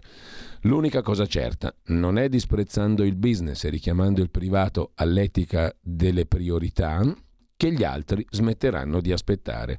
Il privato non può intervenire sul budget stanziato dalle regioni, deve stare in piedi da sé e apre le porte solo ai pazienti solventi. Significa che i fondi non ci sono o sono già stati esauriti per le prestazioni in convenzione. Così con un'ottica piuttosto realistica Caterina Gioielli su tempi.it. Intanto mm, vi segnalo sul tema dell'autonomia, dicevo l'intervista al professor Giancarlo Blangiardo, che è demografo tra i più stimati d'Italia e la cattedra ce l'ha all'Università Bicocca di Milano, ma è anche presidente dell'Istat. Sul tema dell'autonomia ci arriviamo subito perché in pagina dove libero intervista Blangiardo c'è anche un'altra questione. La Lega che prepara la battaglia all'Europarlamento contro le case green. La stangata europea non passa, dice l'europarlamentare leghista Isabella Tovaglieri. Una direttiva devastante, quella sull'efficientamento energetico delle case l'Italia non la ratificherà mai. Sull'autonomia regionale invece si pronuncia il, pres- il, presidente dell'Istat, il professor Blangiardo. L'autonomia alza la qualità della vita. Troppe polemiche preventive, dice Blangiardo. Grazie ai nostri dati sul territorio si troveranno le soluzioni migliori per quanto concerne la questione delle autonomie regionali. Giancarlo Blangiardo, mh, mm, intervistato da Francesco Specchia. Um, il, l'intervista è molto interessante, ve la segnalo. L'autonomia regionale ha un obiettivo, dice Blangiardo, trovare le soluzioni per massimizzare la qualità della vita degli italiani, magari anche con un fondo perequativo. E mm, in sé e per sé il concetto di autonomia è un concetto positivo, alza la qualità della vita, a questo serve. Mentre avete sentito, ne abbiamo parlato velocemente anche settimana scorsa, la storia del Nord Stream, chi lo ha sabotato, il gasdotto russo-tedesco, gli Stati Uniti. Lo ha scritto il premio Pulitzer, il giornalista Seymour Hersh, giornalista investigativo americano, in un lungo e dettagliato articolo lancia una clamorosa accusa, ma scrive, in questo caso tempi.it, il giornalista, per quanto premio Pulitzer, ha una fonte sola ed è anonima, non è esattamente il massimo della attendibilità avere una sola fonte per di più anonima. A proposito di energia, invece, vi segnalo la prima pagina di Affari e Finanza, l'inserto del lunedì di Repubblica, che si occupa proprio di energia. Ne abbiamo fin troppa, si verrebbe, da dire, perché carbone, gas, eolico, solare, una grande contraddizione provocata dalla guerra in Ucraina, con la corsa a rifocillarsi di energie alternative. E adesso la disponibilità di fonti diverse è al massimo storico. Abbiamo carbone, gas, eolico, solare Mai così tanta energia nel mondo, scrive Luca Pagni nell'articolo d'apertura di Affari e Finanza di Repubblica. La grande contraddizione è provocata dalla guerra in Ucraina. Nonostante la rinuncia alle forniture russe, anzi forse proprio a causa di quella rinuncia, la disponibilità di fonti energetiche nell'ultimo anno è ai massimi storici, scrive Repubblica. Per la prima volta i consumi di carbone hanno superato gli 8 miliardi di tonnellate, battuto il record del 2013 e le 20 major dei fossili hanno triplicato i profitti, sfiorando i 100 miliardi. Tra le rinnovabili il grande protagonista è il fotovoltaico. A dominare l'industria dei pannelli solari è la Cina, che da qui al 2027 installerà circa metà della nuova capacità globale. 7% la quota di energia prodotta dal carbone in Italia nel 2022 è salita dal 3 al 7%, appunto. 90% le rinnovabili. In 5 anni dalle rinnovabili arriverà il 90% della capacità aggiuntiva. Così Repubblica Affari e Finanza. A proposito di Biden invece se ne occupa Maddalena Loi con due pagine sulla verità di oggi, il Biden Gate, gli affari sospetti. Dal gennaio del 18 il figlio del presidente americano, Biden, è indagato per reati fiscali. Chi ne parlò fu liquidato come agente russo. Silenzio, a differenza di quanto fatto con Trump anche sul computer, che custodiva i segreti degli investimenti in Ucraina. Ora finalmente farà luce la nuova commissione di inchiesta istituita dalla maggioranza repubblicana al Congresso, scrive Maddalena Loi. Alcol, droga, festini a luci rosse, la vita spericolata di Hunter Biden, il figlio di Joe Biden. Ha sfruttato la vicinanza al potere per fare soldi e buttarli, scrive la verità. Poi c'è un altro articolo, fondi in gas, energia e biotech sono i settori diventati strategici con Covid e guerra. Il dossier pubblicato dal New York Post, una sfilza di mail compromettenti, quelle del figlio di Biden, e gli intrecci con gli oligarchi ucraini, biolaboratori, energia, gas, gli affari di Hunter Biden in Ucraina, scrive. La verità con Maddalena Loi, pagine 8 e 9, mentre la guerra, un'altra guerra, quella dei virologi, sopravvive al Covid, a parlare è stato Giorgio Palù, presidente dell'Agenzia Italiana del Farmaco, che ha detto che i dati offerti dal professor Andrea Crisanti, microbiologo diventato senatore del PD, autore di uno studio che contesta l'affidabilità dei tamponi rapidi, i dati di Crisanti sono inattendibili. Perché il collega Crisanti non è tanto collega, ha detto Palù, non è esperto. Cioè abbiamo sentito parlare uno per due anni che non era un esperto della materia. Cambiando argomento, eh, andiamo al PNRR, qui vi segnalo un, articolo che in realtà è una lettera eh, ricevuta da un detenuto del carcere di Bollate, dove è impegnato presso lo sportello giuridico del carcere. Che cosa propone il detenuto mm, milanese? Date una possibilità a noi carcerati sulla gestione del PNRR proposta di affidamento al lavoro in occasione della riedizione del codice degli appalti pubblici. La nostra possibilità per la riedizione del codice degli appalti pubblici in vista del PNRR. Fate lavorare anche i detenuti. A proposito di detenuti, il procuratore generale di Cassazione si è pronunciato sul caso Cospito, il 41 bis va motivato meglio. Dubbi delle forze di polizia sull'efficacia del carcere duro per l'anarchico. La requisitoria della Procura Generale di Cassazione è stata depositata il giorno prima della decisione del guardasigilli Nordio. La partita tecnico-giuridica sul caso Cospito, scrive Giovanni Bianconi sul Corriere della Sera di oggi, rischia di allungarsi ben oltre il 24 febbraio, data in cui è prevista l'udienza in Cassazione, alla quale si è rivolto il difensore dell'anarchico per chiedere l'annullamento del carcere duro per Cospito.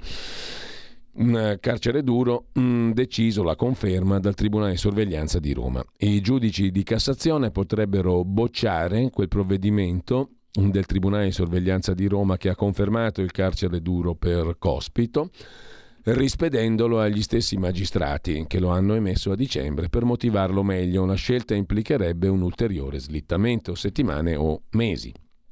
Tempi incompatibili con lo sciopero della fame che ha già portato Cospito in ospedale. Sarebbe tuttavia un punto a favore dell'anarchico e della sua protesta contro il 41 bis.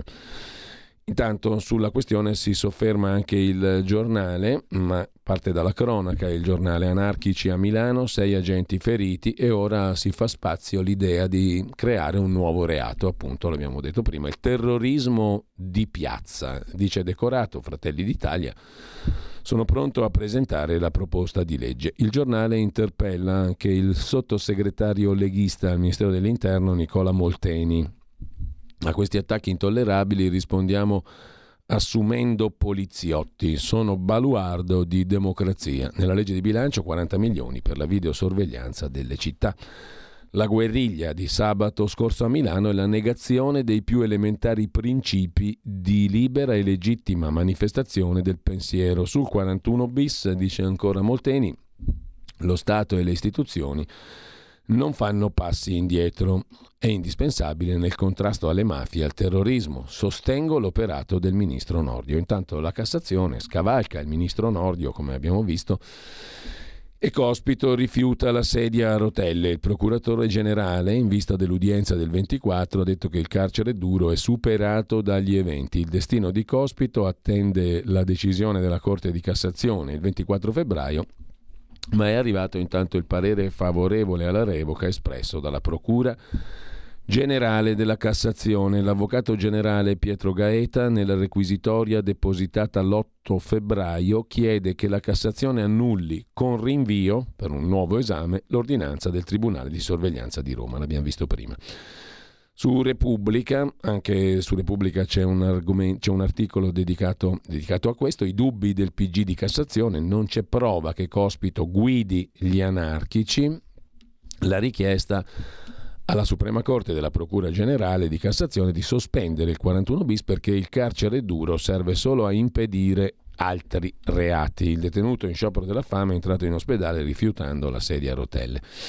Sulla questione, un'intervista all'ex sindaco di Venezia, il filosofo Massimo Cacciari, firmatario dell'appello pro cospito. Nordio mi stupisce, dice Cacciari. Lo conoscevo come garantista. Non si tortura un uomo così, è una perfetta ingiustizia. L'avesse fatta Berlinguer, l'avrei giudicata lo stesso come un atto politico infame. Intanto a proposito mh, di criminali, dopo Messina Denaro, a Moncalieri sono comparse le tracce della primula rossa più ricercata d'Italia. Si tratta di Pasquale Bonavota che guiderà dopo Messina Denaro la lista dei latitanti più pericolosi, boss già a 16 anni dopo una faida. Pasquale Bonavote è originario di Sant'Onofrio, provincia di Vibo Valencia. Gli interessi economici e mafiosi tracciano un asse tra Calabria, Piemonte e Roma. Per quanto riguarda Bonavota, il processo Rinascita Scott, tenuto da Gratteri, vede come protagonista questo personaggio per lui un ordine di cattura nella maxi inchiesta curata dal procuratore Gratteri. Se ne occupa la stampa di Torino quest'oggi. Intanto a proposito di cronaca, a Roma morto il militare massacrato di pugni. Mm, per strada non ce l'ha fatta Danilo Lucente Pipitone. Era in coma al Policlinico Umberto I dopo essere stato aggredito tra venerdì e sabato a Centocelle. Le indagini hanno permesso di identificare almeno uno dei due aggressori. Sanno chi è stato, ma non ce lo dicono. Così i familiari di Giuseppe Lucente Pipitone fuori dal reparto di rianimazione, in particolare Vita Poma non nasconde la sua rabbia, è la moglie eh, di Pipitone. Ce l'hanno massacrato, dice. Poi ci sono i genitori di Danilo Salvatore, 44 anni, primo graduato dell'esercito, morto dopo quasi due giorni di agonia, dopo l'aggressione subita venerdì notte. La polizia sta dando la caccia a uno straniero che si è allontanato su una Fiat 500 Abarth a noleggio, che poi è stata sequestrata dal luogo del pestaggio del militare. Il militare era un operatore sanitario dell'ospedale militare del Celio. Negli anni della pandemia è stato uno degli angeli del Covid in terapia intensiva. Ha assistito centinaia di pazienti contagiati. È stato preso a pugni vicino a un cassonetto per la raccolta di abiti usati dopo una lite in strada come segnalato da chi ha chiamato il 112, in una zona dove da tempo i residenti protestano per la presenza notturna di spacciatori di droga e protettori di prostitute. I pugni hanno causato al 44enne trapanese gravissime lesioni alla testa. La morte è sopraggiunta ieri. I familiari hanno autorizzato l'espianto di organi con il nulla osta del magistrato che si occupa delle indagini per omicidio. Ci sarebbe un testimone che avrebbe visto fuggire un uomo dalla via dell'aggressione alle due di venerdì notte, poco prima che Lucente fosse trovato a terra privo di sensi, così sul Corriere della Sera. Mentre sul Corriere c'è anche un pezzo da Luino, Varese, tra Luino, Cuvio, Ganna, le zone dell'Alto Varesotto al confine quasi con la Svizzera, pusher armati, mamme in coda, sono i fantasmi dei boschi della droga. intorno appunto a nord di Varese, intorno a Luino Cuvio, non c'è più quasi niente di Piero Chiara, c'è tant'altra robaccia nella zona dello spaccio dove un carabiniere ha ucciso un immigrato. E poi c'è sul quotidiano nazionale da Città di Castello l'intervista a Ferdinando Tascini, ex carabiniere che lo scorso 28 dicembre ha compiuto 100 anni tondi. È stato colui che ha mm, fatto la guardia al duce, a Benito Mussolini sul Gran Sasso. Quei giorni sul Gran Sasso Mussolini era uno zombie, ricorda il carabiniere carceriere del duce. A Roma mi dissero parti per una missione speciale. A Campo Imperatore stava zitto, era distrutto. Il raid tedesco con Allianti e Mitra per liberarlo, ricorda. Il centenario carabiniere arrivò un'auto scura, scesero Benito e la sua scorta. Capì che dovevamo fare da guardia al duce. I tedeschi circondarono l'albergo, salirono in camera, lo portarono via. La struttura è famosa, la struttura dell'albergo di Campo Imperatore, oggi abbandonata, per essere stato tra il 28 agosto e il 12 settembre del 1943 la prigione di Benito Mussolini dopo l'armistizio di Cassibile fino alla sua liberazione per mano delle forze armate tedesche. La struttura è attualmente chiusa in stato di degrado. Mentre, a proposito di degrado, lo squallore di Sanremo svela l'indecenza della RAI, scrive sulla nuova bussola quotidiana Ruben Razzante, spenti i riflettori del teatro Ariston sul Sanremo 2023, rimangono tante macerie anche morali, scrive Razzante. Se i vertici RAI sapevano è giusto che paghino, se non sapevano è ancora più grave perché si conferma l'anarchia che caratterizza la TV pubblica. Vi segnalo un altro articolo di Caterina Gioielli che abbiamo citato prima per il discorso sulla sanità su tempi.it, hasta la vittoria a Sanremo, Ferragnez. La brigata City Life, scrive Gioielli, si prende il festival, i conduttori si fanno i selfie, Ferragni dà lezioni di meme e diritti umani, Fedez di guerriglia, lingua lunga e chi sognava la nuova resistenza ora si trova su Instagram e su TikTok. Che bel paese. Intanto una cosa curiosa, Villa Arconati è stata la culla dei vincitori di Sanremo. Dai Maneskin a Lazza a Mr. Rain c'è una cosa in comune, la bellissima peraltro Villa Arconati del Castellazzo di Bollate nel Parco delle Groane. Lì molti hanno girato i loro video, come per esempio Lazza e Mr. Rain, vincitori tra virgolette di Sanremo. Un'occasione per chi non l'ha vista di andare a visitarla, questa bellissima villa del Castellazzo di Bollate. Villa Arconati. Mm, quel che resta di Sanremo sarà il ribaltone in Rai. Rossi, Giampaolo Rossi, uomo di Fratelli d'Italia, al posto di Fuortes, amministratore delegato Rai. La destra fa spazio ai suoi. Si parla anche di Gianmarco Chiocci, attualmente direttore, mi sembra, dell'agenzia Agi, se non vado, no, dell'agenzia di N. Cronos, ex direttore del Tempo di Angelucci che potrebbe anche lui andare in Rai al TG1. Al TG1 potrebbe approdare Gianmarco Chiocci, ora direttore di ADN Cronos. Insomma, un giro di nomine. Fratelli d'Italia chiede la testa dell'amministratore delegato della RAI Carlo Fuortes, il tanghero come lo ha ribattezzato per via del cognome spagnoleggiante Marco Travaglio, Forza Italia frena, così finiremo per farne un martire.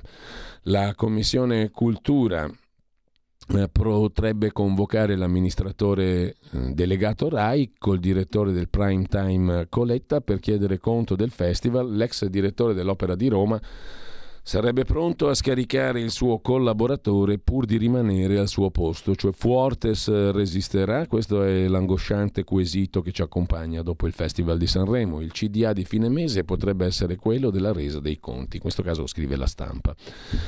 A proposito di TV, gli insopportabili, la rubrica di Luigi Mascheroni sul giornale, spesso imperdibile, quasi sempre, anche oggi, si occupa di Flavia Perina, un'ex fascistona che è diventata progressistissima. Se la vecchia fiamma arde adesso di tutti i colori dell'arcobaleno dalla fogna alla sette. Così la ex Amazzone Nera, era la direttora del Secolo d'Italia, Flavia Perina, spiega alla destra cosa deve fare per piacere alla sinistra. È partita da Rauti, da Julius Evola, dalla Celtica ed è arrivata alla Gruber, Giacchetti e Massimo Giannini. Già pretoriana della Balduina, poi finiana di ferro. Purtroppo il veltronismo prima o poi colpisce tutti. Adesso ha colpito anche Flavia Perina. Ospite fissa sulla 7, scrive scrive il quotidiano Il Giornale, anzi Luigi Mascheroni sul giornale nella sua rubrica Gli insopportabili. Adesso facciamo un piccolissimo stacco musicale, poi introduciamo una cosa che ascolterete e vedrete più tardi. Tra poco, tra poco ne parliamo.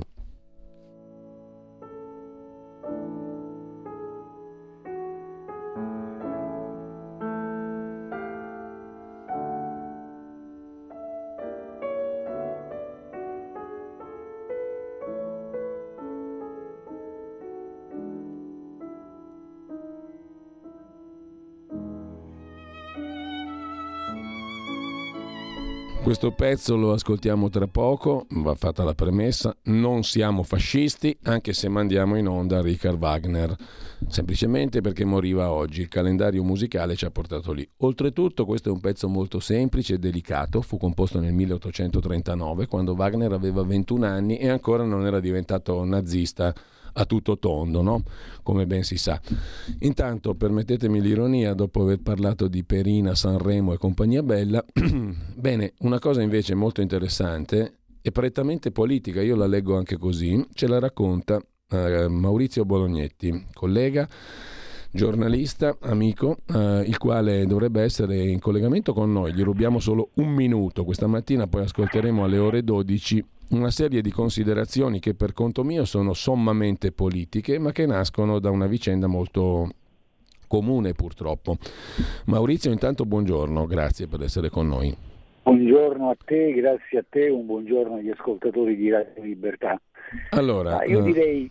Dici tu di che cosa si tratta, perché io credo che tu abbia tirato fuori da un episodio, devo dire purtroppo comune, perché non è raro ciò che ti è capitato di vedere, hai tirato fuori anche in virtù del semplice incontro, incontro è una parola forse non appropriata, con una, con una persona, qualcosa di molto stimolante e di interessante, mm, che hai riassunto poi con, quattro, con tre parole che compaiono anche mm, eh, nel nostro post introduttivo alla tua riflessione. Più empatia, più compassione, meno odio. Dici bene, è una vicenda emblematica, è una vicenda se vuoi paradigmatica di qualcosa che accade tutti i giorni, che accade in tutta Italia.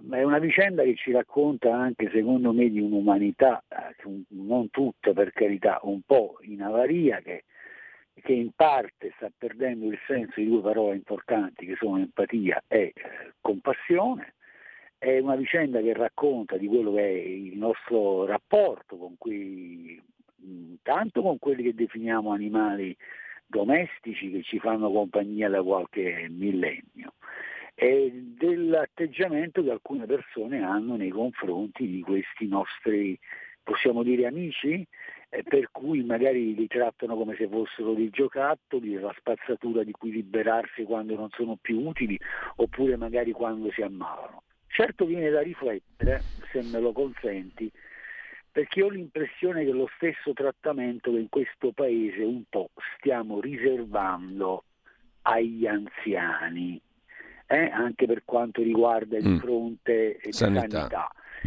E quindi io direi grazie a Radio Libertà che ha deciso di mandare in onda queste mie considerazioni, ecco, recuperiamo un po' il mm. senso che ci fa, farebbe tanto bene di due paroline sì. empatia, mm. compassione, eh? Alle... meno odio. Alle ore 12, intanto in questo momento chi ci segue anche via video sta vedendo la protagonista mm, di queste tue riflessioni, che è un, eh sì. uno, splendido, uno, splendido, animale, bellissima. E da lì parte il tuo grazie. ragionamento. Um, io ringrazio grazie te invece. Grazie, grazie, a voi. Grazie, a Maurizio Bolognetti. Appuntamento alle ore 12. Intanto um, noi torniamo brevissimamente, prima, anzi siamo già alle ore 9, quindi vi segnalo molto rapidamente gli altri articoli che avevamo selezionato per oggi, oltre alle menate Rai alla Flavia Perina insopportabile. Ci sono tre articoli interessanti in tema di nuove tecnologie e di chat GPT, Bard e compagnia bella. Se ne occupa Achille Pagliotta sul sussidiario.net. Ne abbiamo già parlato eh, in queste settimane perché è una delle frontiere più interessanti dove si giocano anche molti investimenti, oltre che Paradigmi socio-antropologici, politici e culturali, la nuova gara tra i big tech. Da inizio anno si continua a parlare di chat GPT. Google si prepara a rispondere alla sfida lanciata da Microsoft. Il pezzo di Achille Pagliotta sul sussidiario. Il controcorrente giovani invece ci mm, riporta, controcorrente, chiedo scusa, eh, non giovani, l'inchiesta è sui giovani, il controcorrente è la parte centrale del giornale del lunedì, ma poi magari ne parliamo dopo. C'è una, um, un viaggio molto interessante di Serena Coppetti sulla questione dei giovani, giovani ribelli, punto di domanda, magari, perché questi sono giovani fragili, li trattiamo sbagliando come fossero uguali a noi a quell'età. Non è così, senza più rabbia gli adolescenti crescono con la paura di deludere mamma e papà, con una fragilità addosso inconcepibile. Con questo ci fermiamo e poi apriamo il nostro capitolo dedicato, come sempre, tutti i lunedì, eh, il nostro qui Parlamento con il presidente dei deputati della Lega, il capogruppo alla Camera, um, Riccardo Molinari, segretario della Lega in Piemonte.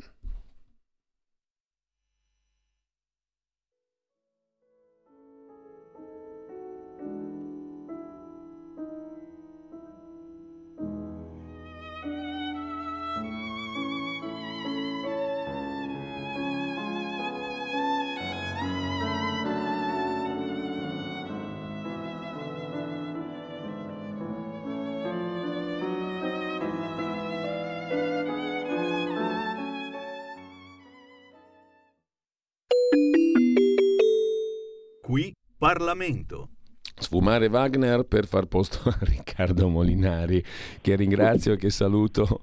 Eh, grazie Riccardo, buongiorno innanzitutto. Grazie a voi, un saluto a tutti, buongiorno. Allora, mm, premetto che non siamo nostalgici di niente, non siamo di destra, non siamo fascisti. Wagner lo ascoltiamo soltanto perché oggi cadeva il giorno della sua morte. Noi abbiamo il calendario musicale in mano e quindi siamo inattaccabilmente eh, ligi alla cronaca musicale, al calendario musicale. Questo deve essere chiaro perché in epoca di fraintendimenti ideologici è meglio dirla chiara fin da subito. Allora, finita con le stupidaggini, andiamo alle cose serie, Riccardo. Allora, già l'altra settimana mh, mm, avevamo detto del calendario eh, della Camera che riprende i suoi lavori dopo la pausa de, de, per il voto eh, nelle, nelle, regioni Lombardia e Lazio. Eh, ti chiedo brevissimamente qual è il fulcro di questa settimana e poi parliamo, le urne sono ancora aperte, ma parliamo di quello che credo sia un dato che sta emergendo da queste regionali. Poi ci torniamo sopra. Intanto cosa succede di importante questa settimana? Riprendono i lavori alla Camera. Allora, questa settimana avremo la, l'approvazione alla Camera di un decreto molto importante per noi della Lega, che è il decreto sull'NG, il cosiddetto decreto piante dosi, eh, che verrà eh, approvato mercoledì, cioè domani, oggi avremo la, la, la, verrà posta la questione di fiducia, domani si voterà la fiducia e mercoledì, tra l'altro le, c'è già un accordo diciamo, con le opposizioni, con le dichiarazioni di voto in diretta televisiva intorno all'ora di pranzo, mm. eh, ci sarà l'approvazione di questo, di questo decreto che è quello che fissa il codice di condotta per le ONG e soprattutto la cosa più importante prevede le sanzioni amministrative, cioè prevede la possibilità di dare multe, di sequestrare le navi se non rispettano determinate, eh, determinate indicazioni nell'opera di soccorso e eh, la cosa credo più rilevante del provvedimento prevede che ci sia una responsabilità dei paesi di bandiera nella gestione dei migranti secondo le regole del, trattato, del trattato di Dublino. Quindi eh, quando si recupera un, uh, un profugo in cui lo si fa salire sulla nave bisogna chiedergli se ha intenzione o no di fare il permesso di soggiorno, chiedere il permesso di soggiorno, in quel caso il paese che dovrà farsene carico è il paese di bandiera della nave, quindi questo è diciamo, molto rilevante dal punto di vista giuridico. Vedremo poi che efficacia mm. avrà però insomma era giusto, era giusto ecco tu hai detto Poi, impatto io ti anticipo una questione no? perché sull'impatto di queste nuove norme qualcuno ha già detto beh insomma abbiamo già visto che le ONG le navi delle ONG fanno quello che le pare comunque perché poi le norme devono essere fatte rispettare chi le farà rispettare? Beh, oddio, eh, qua deve far rispettare evidentemente, evidentemente le forze di polizia e il governo, eh, il fatto che sia, prevista, sequestro, sia previsto il sequestro del mezzo e le sanzioni eh, sono un deterrente importante perché eh, il decreto Salvini 2 funzionava perché? proprio perché era possibile multare e fermare le navi e i decreti da Morgese hanno tolto la sanzione amministrativa o anzi hanno previsto che la sanzione amministrativa ci fosse solo eh, a seguito di un processo penale, quindi diciamo allungando tantissimo i tempi. Eh, l'ipotesi comunque di un intervento dello Stato col blocco della nave, eh, secondo me, può essere efficace, mm. eh, almeno è giuridicamente sì. la soluzione più efficace che ha trovato il ministro Piantedosi per contrastare il fenomeno. E quindi dobbiamo, diciamo, ne vedremo l'efficacia, ma credo che sia la, sì. la, la, la, l'unica cosa che si poteva fare. Ecco eh, in attesa ovviamente delle cose di cui si parla sempre, no? degli accordi sì, europei sì. per la distribuzione, per il rimpatrio, però visto che non ci sono eh, bisogna arrangiarsi con le proprie forze e questo si può fare. Dopodiché avremo mm. eh, il, la conversione in legge del famoso decreto che ha creato tante polemiche, quello sulla benzina, eh, quello sul caro, sul, sul caro, energia, sul caro, sul caro gasolio, quello sì. che per, per intendersi prevede l'esposizione del cartello dei benzinai eh, poi, avremo, eh, poi avremo la discussione, se faremo in tempo, delle mozioni eh, di cui la prima l'ho presentata io, eh, quella sul tema delle case green a livello europeo, sì. cioè delle mozioni per discutere la posizione dell'Italia in merito alla direttiva europea che prevede l'obbligo di conversione in classe energetica alta delle case, eh, diversamente si finisce in procedura di infrazione. Ecco, questo è un tema ovviamente politicamente molto rilevante, vedremo se riusciremo a discuterlo se si la settimana prossima. Ecco, di questo avremo modo di interessarci perché effettivamente è un rischio non da poco per tantissimi cittadini eh? ehm, sì. e, e quindi ne parleremo dettagliatamente mano a mano. Eh, una cosa, mm, visto che noi abbiamo circa un quarto d'ora, non moltissimo, però una cosa eh, che accennavo prima, indubitabilmente bisogna cominciare a ragionare sul voto delle regionali, non tanto in termini di risultati, dopo le 15 di oggi avremo modo fino a stasera poi di capire come sono andate le elezioni, però quello che colpisce indubbiamente è il fortissimo calo dell'affluenza al voto, no? Sì, eh, in Lombardia ieri sera eravamo al 31% e qualcosa, nel Lazio 26%. Ora, considerando che si vota anche oggi, non so se arriveremo a superare un terzo, probabilmente sì, degli elettori. Però vuol dire che i due terzi se ne sono rimasti a casa, grossolanamente. E questo è un, è un, un handicap, credo, pesantissimo per chiunque esca vincitore dalle urne. No? Come la vedi tu? Decisamente sì, purtroppo non mi sorprende perché sono dati in linea con l'ultimo turno amministrativo che abbiamo visto. Ricordiamoci che prima delle politiche di settembre si è votato a giugno per le amministrative in tante città eh, importanti mm. e la, per esempio si è votato a Genova, per esempio, Verona, insomma tante città importanti e eh, l'affluenza non era stata molto diversa. Cioè ricordo affluenze al primo turno eh, sul 40, anche sotto, e, al secondo eh, intorno al 30 e qui al ballottaggio. E quindi già questo, quello era molto preoccupante. Poi con le politiche a settembre si è alzato un po', eh, sicuramente le politiche sono quelle storicamente dove vota più gente, perché sono quelle più sentite, ma comunque con quasi 10 punti in meno rispetto alle politiche del, di, di 4 anni e mezzo prima. Quindi diciamo che non, è, mh, non mi sorprende più di tanto, come giustamente dicevi tu, aspettiamo il dato finale perché comunque si vota su due giorni, quindi non si può fare il paragone col 2018 in cui si votava un giorno solo e tra l'altro c'erano regionali della Lombardia, della Lombardia del Lazio insieme alle politiche, quindi è mm. chiaro che è un caso, fa caso a sé. Eh, però è un trend, quindi è un trend che si vede confermato e purtroppo l'attenzione per la cosa pubblica, soprattutto per i livelli di governo sotto lo Stato, quindi regioni mm. e comuni, eh, l'attenzione è sempre di meno, cioè nel senso che comunque eh, sembra quasi una partita per addetti ai lavori. Sì. Sembra quasi una partita per addetti ai lavori e, e quindi non c'è la partecipazione, la consapevolezza che eh, con la propria partecipazione si possono cambiare le cose. Sembra quasi che si vada a votare per gruppi di interesse, no? per minoranze organizzate. Io non so, penso al comune, eh, vado a votare il sindaco se mm. lo conosco, se so che può farmi qualcosa o, non, o, vado a votare contro l'altro sindaco perché non mi ha messo a posto la strada. No? Cioè, I ragionamenti sono questi che coinvolgono poi una piccola minoranza della popolazione. E sulle regionali purtroppo, sì. visto che eh, la regione è un ente che viene percepito poco, questo va detto, cioè sì. noi ci abbiamo tantissima attenzione come Lega da sempre, però nella percezione dei cittadini la regione è difficile, cioè non la si sente tanto, eh, secondo me vale lo stesso principio, cioè purtroppo alle regionali vanno a votare quelle categorie, quelle persone che in qualche modo hanno un interesse per qualcosa che riguarda la regione o quelli che hanno diciamo, più vocazione politica, ma nel, nel, nel generale non si percepisce, quindi perché devo andare a votare, cioè non mi interessa neanche.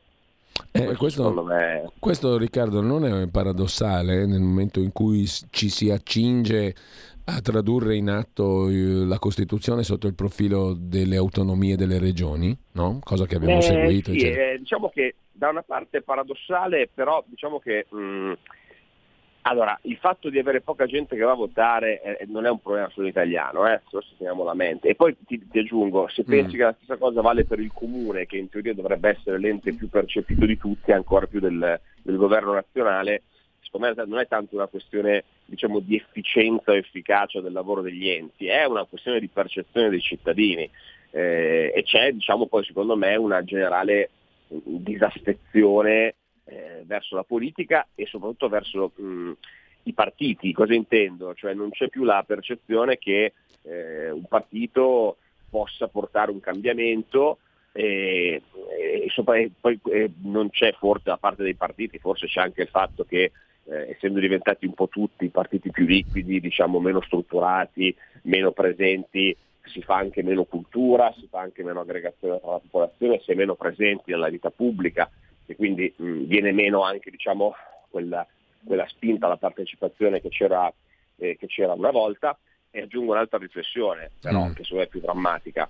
Cioè, mh, i, i, i, due dati che vanno insieme, e di cui si parla poco, ma secondo me mm. è l'aspetto da approfondire di più, è il fatto che in Italia l'ascensore sociale è sempre più limitato negli ultimi anni.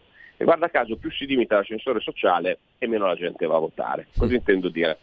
Che eh, alla fine chi è la parte più motivata ad andare a votare? Evidentemente chi pensa che col proprio voto, col proprio cambiamento si possa avere un miglioramento per la società, ma evidentemente si possa avere un miglioramento anche per la propria vita. Una società immobile, dove diciamo, le classi sociali sono cristallizzate e quindi c'è una vasta rassegnazione sul fatto che alla fine la propria condizione non possa migliorare, alla fine perde motivazione a votare e perde anche idealità nel voto perché si convince che intanto nulla cambi. E quindi i due dati secondo me sono comunque molto sì. collegati ed è pericoloso perché eh, se, diciamo, le, le, chi è sempre stato meno interessato a votare storicamente sono state le fasce sociali più basse, cioè quindi quelle che partivano dal presupposto che intanto non cambiava niente, e quelle più mm. alte, no? quelle che intanto erano a posto. E quindi c'era una vasta classe media che era quella che orientava diciamo, gli esiti elettorali in base al momento. No? Con l'assottigliamento della classe sì, media sì, sì. si assottiglia anche chi va a votare. Eh, quindi il vero problema da analizzare è questo qua. Tu hai toccato un tasto molto interessante perché pone la tua osservazione, credo Riccardo, pone, eh, ci mette, o perlomeno a me mi induce a fare un'altra domanda. Ma eh, giustamente, come dici tu, eh, la gente dice ma qui insomma non c'è più la possibilità di migliorare, l'ascensore sociale è bloccato e quindi c'è poca speranza. Ma il punto è, questa politica, qualunque diciamo tipo di orientamento, destra, sinistra, centro, Attualmente chi governa può veramente cambiare le cose o ha le mani legate? Perché è tutto un dire quando si va al governo ci si ammorbidisce, ma non perché si è stupidi, perché si è costretti a farlo, no? Perché le leve certo. del potere sono esercitate a un livello superiore. Allora la gente questo lo percepisce e dice, ma insomma, eh, cosa ci vado a certo. fare io a votare? È un po' così o no? Eh beh, è anche così sicuramente sì, perché ci sono due aspetti. Uno, il fatto che, come dici giustamente te, soprattutto sul livello nazionale, eh, diciamo che i vincoli eh, europei, internazionali, finanziari che noi abbiamo, lo sappiamo benissimo, limita moltissimo la possibilità di intervento di, di, chi è al governo, cioè ci si può muovere all'interno di una cornice molto stretta che ci siamo autodati, insomma, no? E quindi a, a volte problemi che eh, sembrano vitali e cui si, si, si, si, chiede perché il governo non intervenga, non faccia di più, eh, banalmente perché non lo può fare per quelle che sono le regole vigenti eh, penso agli aiuti di Stato, diciamo, penso al tema della, de, de, delle multinazionali che chiudono e aprono altrove, cioè, cose, penso all'immigrazione di cui parlavamo prima, di cui stiamo qua a rabattarci, cercare di fare delle cose per limitare il problema, ma perché non si può fare diversamente. Ecco perché ci sono delle regole eh, sopra il nostro paese. Questo è un tema e poi c'è anche un altro tema invece che riguarda soprattutto i livelli amministrativi eh, più sotto lo Stato, che è diciamo, il dominio della burocrazia rispetto alla politica. Mm. Questo è un altro tema che prima o poi andrà affrontato, cioè la verità è che se tu voti un sindaco piuttosto che un presidente di regione eh, può avere le migliori idee del mondo, ma se c'è una burocrazia che non collabora, eh, questa può bloccare l'azione amministrativa di un ente. Eh, anche questa è una cosa che è un problema serio, perché si parla sempre, eh, cioè abbiamo avuto anni di antipolitica, siamo concentrati, abbiamo letto libri, eh, trasmissioni televisive mm. sugli stipendi dei politici, sui privilegi, eccetera, ci dimentichiamo sempre che c'è una burocrazia statale, ma anche eh, regionale, provinciale, comunale, che ha vita eh, gestisce la vita degli enti, che è inamovibile e che molto spesso sono ottimi professionisti su cui per carità non c'è nulla da dire, però capita anche che ci siano quelli che eh, un po' per paura di avere delle responsabilità, un po' magari per contrarietà politica, eh, bloccano il lavoro delle amministrazioni. E anche questa è una cosa che il cittadino non capisce, cioè se il cittadino va in comune e chiede diciamo, non so, un permesso piuttosto che eh, devi fare una strada eccetera mm. e per farla ci vanno 4-5 anni, eh beh, è chiaro che uno se la piglia col sindaco e magari non va più a votare, non è che lo capisce che c'è la procedura burocratica, l'appalto, il dirigente che non firma perché, eh, perché chissà perché, e questo è un altro problema, cioè la, la lentezza della risposta della politica alle richieste dei cittadini è un altro grande problema che riguarda la burocrazia del paese. Ecco, ti chiedo um, due tweet per salutarci, proprio sì. velocissimi. Allora, ehm, si riuscirà a imparare qualcosa di buono da questo voto alle regionali? Primo. Secondo, eh, al netto di tutte le stupidaggini di questi giorni, Sanremo servirà per cambiare gli assetti di governo in Rai o ci sarà solo un giro di poltrone al posto tuo arrivo io e fine della favola?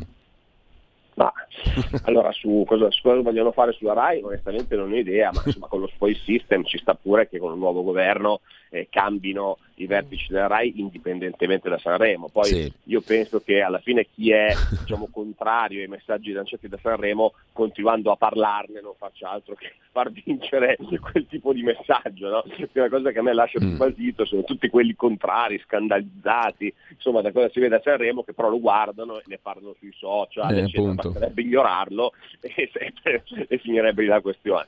Comunque non vedo connesso le due cose, nel senso che c'è un nuovo governo, ci sta che il nuovo governo cambi i vertici della RAI, anzi sarebbe strano il contrario. E, e, per quanto riguarda invece la lezione, beh, aspettiamo di vedere quale sarà il risultato della mm. Lega, e cerchiamo di capire questa bassa affluenza, se ci penalizzerà o se ci aiuterà. Onestamente ho difficoltà a fare previsioni, nel senso che è talmente bassa che è un'affluenza mm. che credo colpirà tutti, eh, però insomma è proprio difficile fare previsioni con così pochi con così pochi voti. Allora. E vedremo come andranno i risultati e il punto poi è che però per motivare la gente a votare credo che il partito eh, debba essere sempre più presente sui territori, strutturato, fare cultura, fare opinione, cioè tornare a coinvolgere le persone da, dal loro torpore, dall'oblio che c'è in questo momento, dalla rassegnazione. Quella è la funzione di un partito strutturato, indipendentemente dal risultato. Allora, grazie a Riccardo Molinari, buona settimana Riccardo, buon lavoro, grazie mille. Ci sentiamo grazie, presto. Grazie, saluto a tutti. Qui Parlamento. Avete ascoltato la rassegna stampa. E allora, tra pochissimo, tra pochissimo con noi Carla De Bernardi, La Grande Città, mm, parleremo di un paio di figure molto interessanti, mm, tra poco Carla ce ne parlerà, intanto uh, mi mm, rispondo, uh, le ho già risposto in privato, ma a un'ascoltatrice che giustamente ha sottolineato che insomma bisogna ascoltare per intero questo pezzo di Wagner bellissimo. Wagner è amato anche da Liliana Segre, quindi che fascismo, antifascismo, è chiaro che era tutta una battuta. Comunque, alla fine della nostra conversazione con Carla De Bernardi potete ascoltarvi per intero il bellissimo pezzo di Wagner, album Blatt, al violino Renaud Capuchon. Si tratta di un pezzo molto semplice, con, concepito, composto da un Wagner ventunenne. Bellissimo in effetti, e, eh, lo ascolteremo dopo per esteso.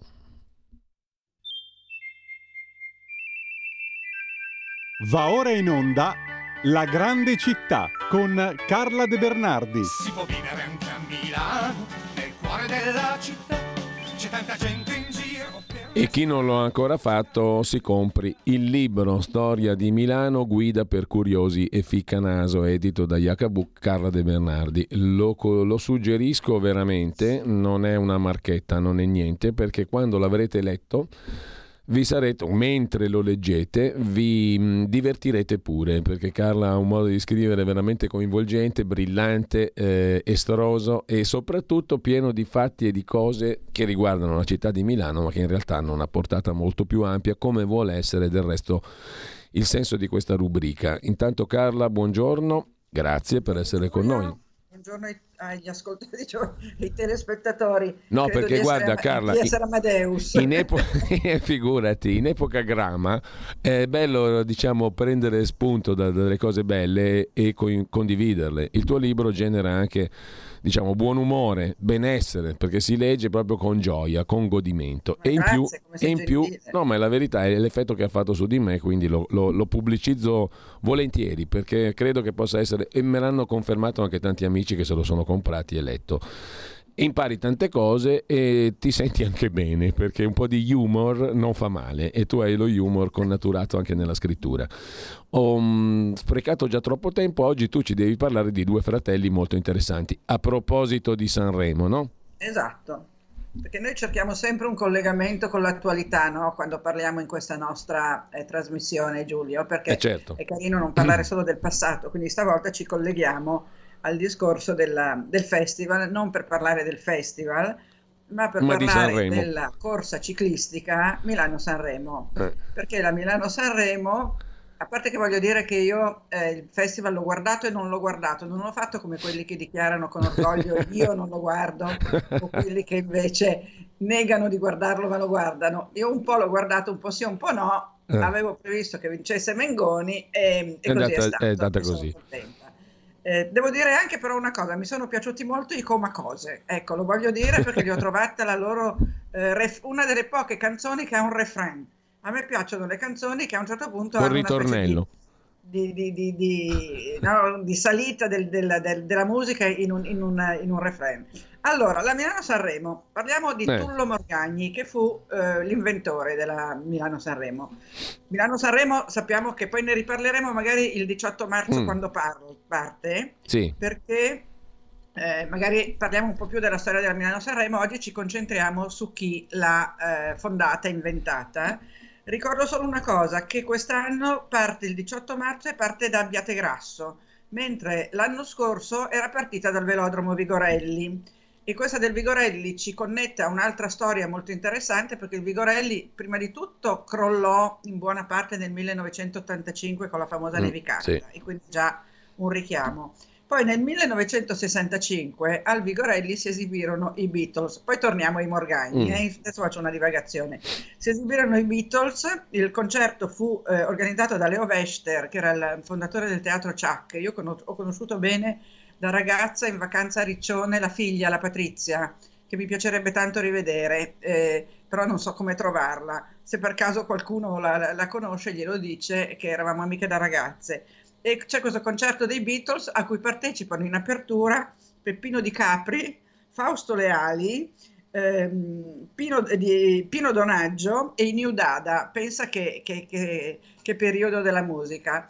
E poi invece a un concerto dei Led Zeppelin nel 1971 successo uno sfracello, il concerto fu interrotto dopo pochi minuti con l'intervento della polizia perché, non so, vennero, vennero sfasciati, eh, ci fu uno sfascio un po' tipo quello di Blanco appunto a Sanremo. Ma tornando a Tullo Morgagni, Tullo Morgagni era fratello di un tale Manlio. Questo Manlio è il fondatore, eh, tu lo saprai da giornalista, della, ehm, ehm, come si chiama, agenzia di stampa Stefani, che era l'agenzia di stampa del regime Del regime fascista. e che poi è diventata ANSA, credo, no? Sì, L'ANSA sì, non sì. è l'affiliazione. Deriva direttamente dalla Stefani. Mm. Ecco, e, ehm, Naturalmente l'ANSA è Morgagni- democratica, eccetera, eccetera. No? Esatto, Morgagni inteso come Manlio in questo momento, poi torniamo a Tullio, Mm. eh, quando eh, Mussolini fu arrestato il 25 aprile dopo il Gran Consiglio, si uccise, pensa un po' cosa fece questo qua, tanto era sfegatato.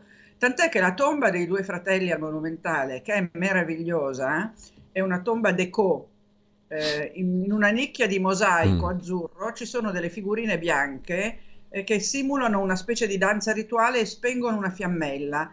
Nella volta di questo mosaico azzurro c'è una dedica a Morgagni del Duce, perché insomma questo qui era uno dei suoi più fedeli, tanto mm. da uccidersi quando, quando, quando, finisce praticamente il regime. Tullo invece eh, a soli 23 anni diventa caporedattore della Gazzetta e anche qui ci sono tante cose da dire perché poi la Gazzetta ha avuto direttori straordinari come Palumbo, come Cannavò, peraltro tutti e due al Monumentale. Sai che io come presidente del Monumentale faccio spesso dei riferimenti al Monumentale. Tra l'altro domenica abbiamo fatto la passeggiata di San Valentino, siamo finiti sui giornali, siamo finiti su Agorà perché è stata tro- era una trovata carina questo di passeggiare tra, tra monumenti di amanti, mariti e mogli, ultimi baci, addii, strazianti, abbracci, eccetera. Allora, loro sono in questa bellissima tomba monumentale che invito tutti ad andare a vedere, tra l'altro cito gli autori perché l'architetto si chiama Bifoli e il, mh, mm, eh, lo scultore Micheletti e di solito si dice solo che la tomba è di Bifoli, eh, anche nelle guide più, più, approfondite. Invece nella nostra si dice proprio che Bifoli è, scult- è, l'architetto e Micheletti lo scultore. Vedi com'è bella? Ci sono queste figurine che sembra che stiano facendo un, una, un, una, come si dice, la, nuoto sincronizzato, cioè sono tutte nella stessa posizione e convergono verso l'urna, del, l'urna cineraria. È veramente un monumento meraviglioso. Tornando a Tullio, Tullo, scusate, tra l'altro il via Tullo Morgagni alla Maggiolina a Milano, ehm, io ci ho abitato, per cui ho abitato da giovane sposa in via Morgagni, quindi per me è anche un ricordo biografico. Lui inventa la Milano-Sanremo nel 1907, parte la prima volta la Milano-Sanremo il 14 aprile e poi partirà sempre il eh, giorno di San Giuseppe, il 19 marzo, fino a quando non tolgono questa festa di San Giuseppe, che peraltro credo sia anche la festa del papà, se non ricordo male, e quindi adesso parte il sabato più vicino al 19 marzo, per cui quest'anno parte sabato 18 marzo. E, ehm, la Milano-Sanremo è una delle corse più importanti, lo sappiamo tutti, eh, de- della, della storia dello sport, ma Tullo Morgagni si inventa anche il Giro di Lombardia e anche il Giro d'Italia, reciprocamente nel 1905 e nel 1909.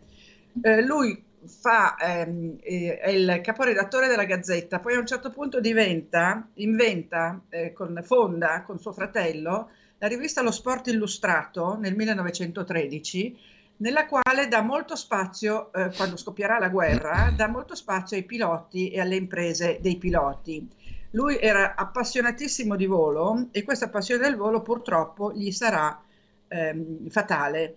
Eh, nel primo dopoguerra fonda anche un'altra rivista che si chiama Nel cielo, perché lui proprio aveva questa grande passione e eh, è uno dei pionieri della, dell'aviazione civile a cui si interessò moltissimo, insieme al campione di volo Luigi Ridolfi. Luigi Ridolfi è stato un importantissimo eh, eroe dei nostri cieli, eroe di guerra, credo che sia stato anche ehm, istruttore di volo di D'Annunzio. E, mh, Luigi Ridolfi, dopo, alla fine de- della guerra, va a lavorare a, alla Caproni, forse già, era già collaudatore della Caproni, insomma un certo giorno prendono un volo Milano-Venezia, eh, Ridolfi con Morgagni e, altri, e altri, altre persone arrivano tranquillamente a Venezia e invece quando ritornano indietro a Verona, nel cielo di Verona, il, ehm, eh, il velivolo esplode. Era un Caproni CA-48 e loro stavano studiando appunto come trasformare gli aerei che erano stati usati in guerra, trasformarli in eh, velivoli civili. Purtroppo muoiono nel cielo di, di Verona e, e, viene in mente che eh, Tullio Morgagni aveva detto di Ridolfi questa frase, aveva detto con lui andrei in capo al mondo e c'è proprio andato in capo al mondo perché sono rimasti uccisi in questo in questa incidente che chi era a terra all'aeroporto di Verona ricorda come ci sia stato un boato fortissimo e hanno visto esplodere in cielo questa palla di fuoco che era questo Caproni guidato da Ridolfi. Eh, De- eh, voglio dire anche un'altra cosa, eh, Morgagni era nativo di Forlì Sì. e credo che lo stadio di Forlì gli sia stato Dedicato. eh, dedicato, se non ricordo male. E, e questa è la triste storia di, di Morgagni, triste nel senso che ha fatto delle imprese meravigliose, ci ha lasciato questi tre, queste tre imprese sportive che tuttora si corrono, e, e però è morto tutto sommato abbastanza giovane, perché lui nasce nell'81, muore nel 19, quindi muore a neanche 40 anni, è corretto? Eh sì, Sì, giovanissimo, sì. Sì, sì, abbiamo man- mandato poi tutti i link per la biografia anche nel post eh, su Facebook della nostra pagina radio, però è così, morì giovanissimo. Carla, eh, Stefano da Genova mm, conferma, complimenti davvero per il libro, è stato un bellissimo regalo di compleanno per un caro amico di Milano Lambrate. Ah, fantastico. Ed è la verità. Stefano. Allora, Stefano di Genova, altra città che io amo moltissimo. allora, noi ci salutiamo qua per il momento, ci, Ci diamo salutiamo qua per il appuntamento momento e ci rivediamo lunedì. lunedì prossimo. Che Intanto, sarà lunedì? lunedì ne abbiamo 20.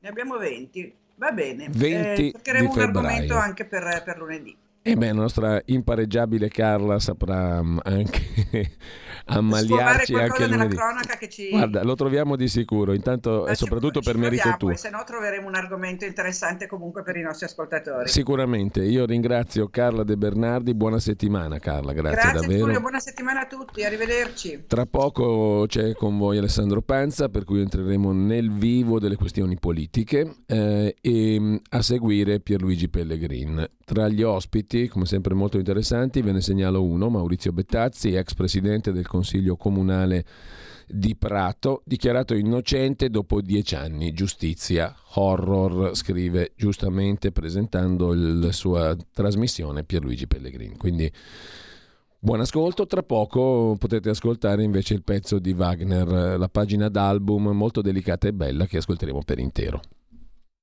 Avete ascoltato La grande città con Carla De Bernardi. Respira in mezz'ora da piazza del Duomo, arrivi dove vuoi. Ma alle 4 del mattino Milano diventa un posto molto strano.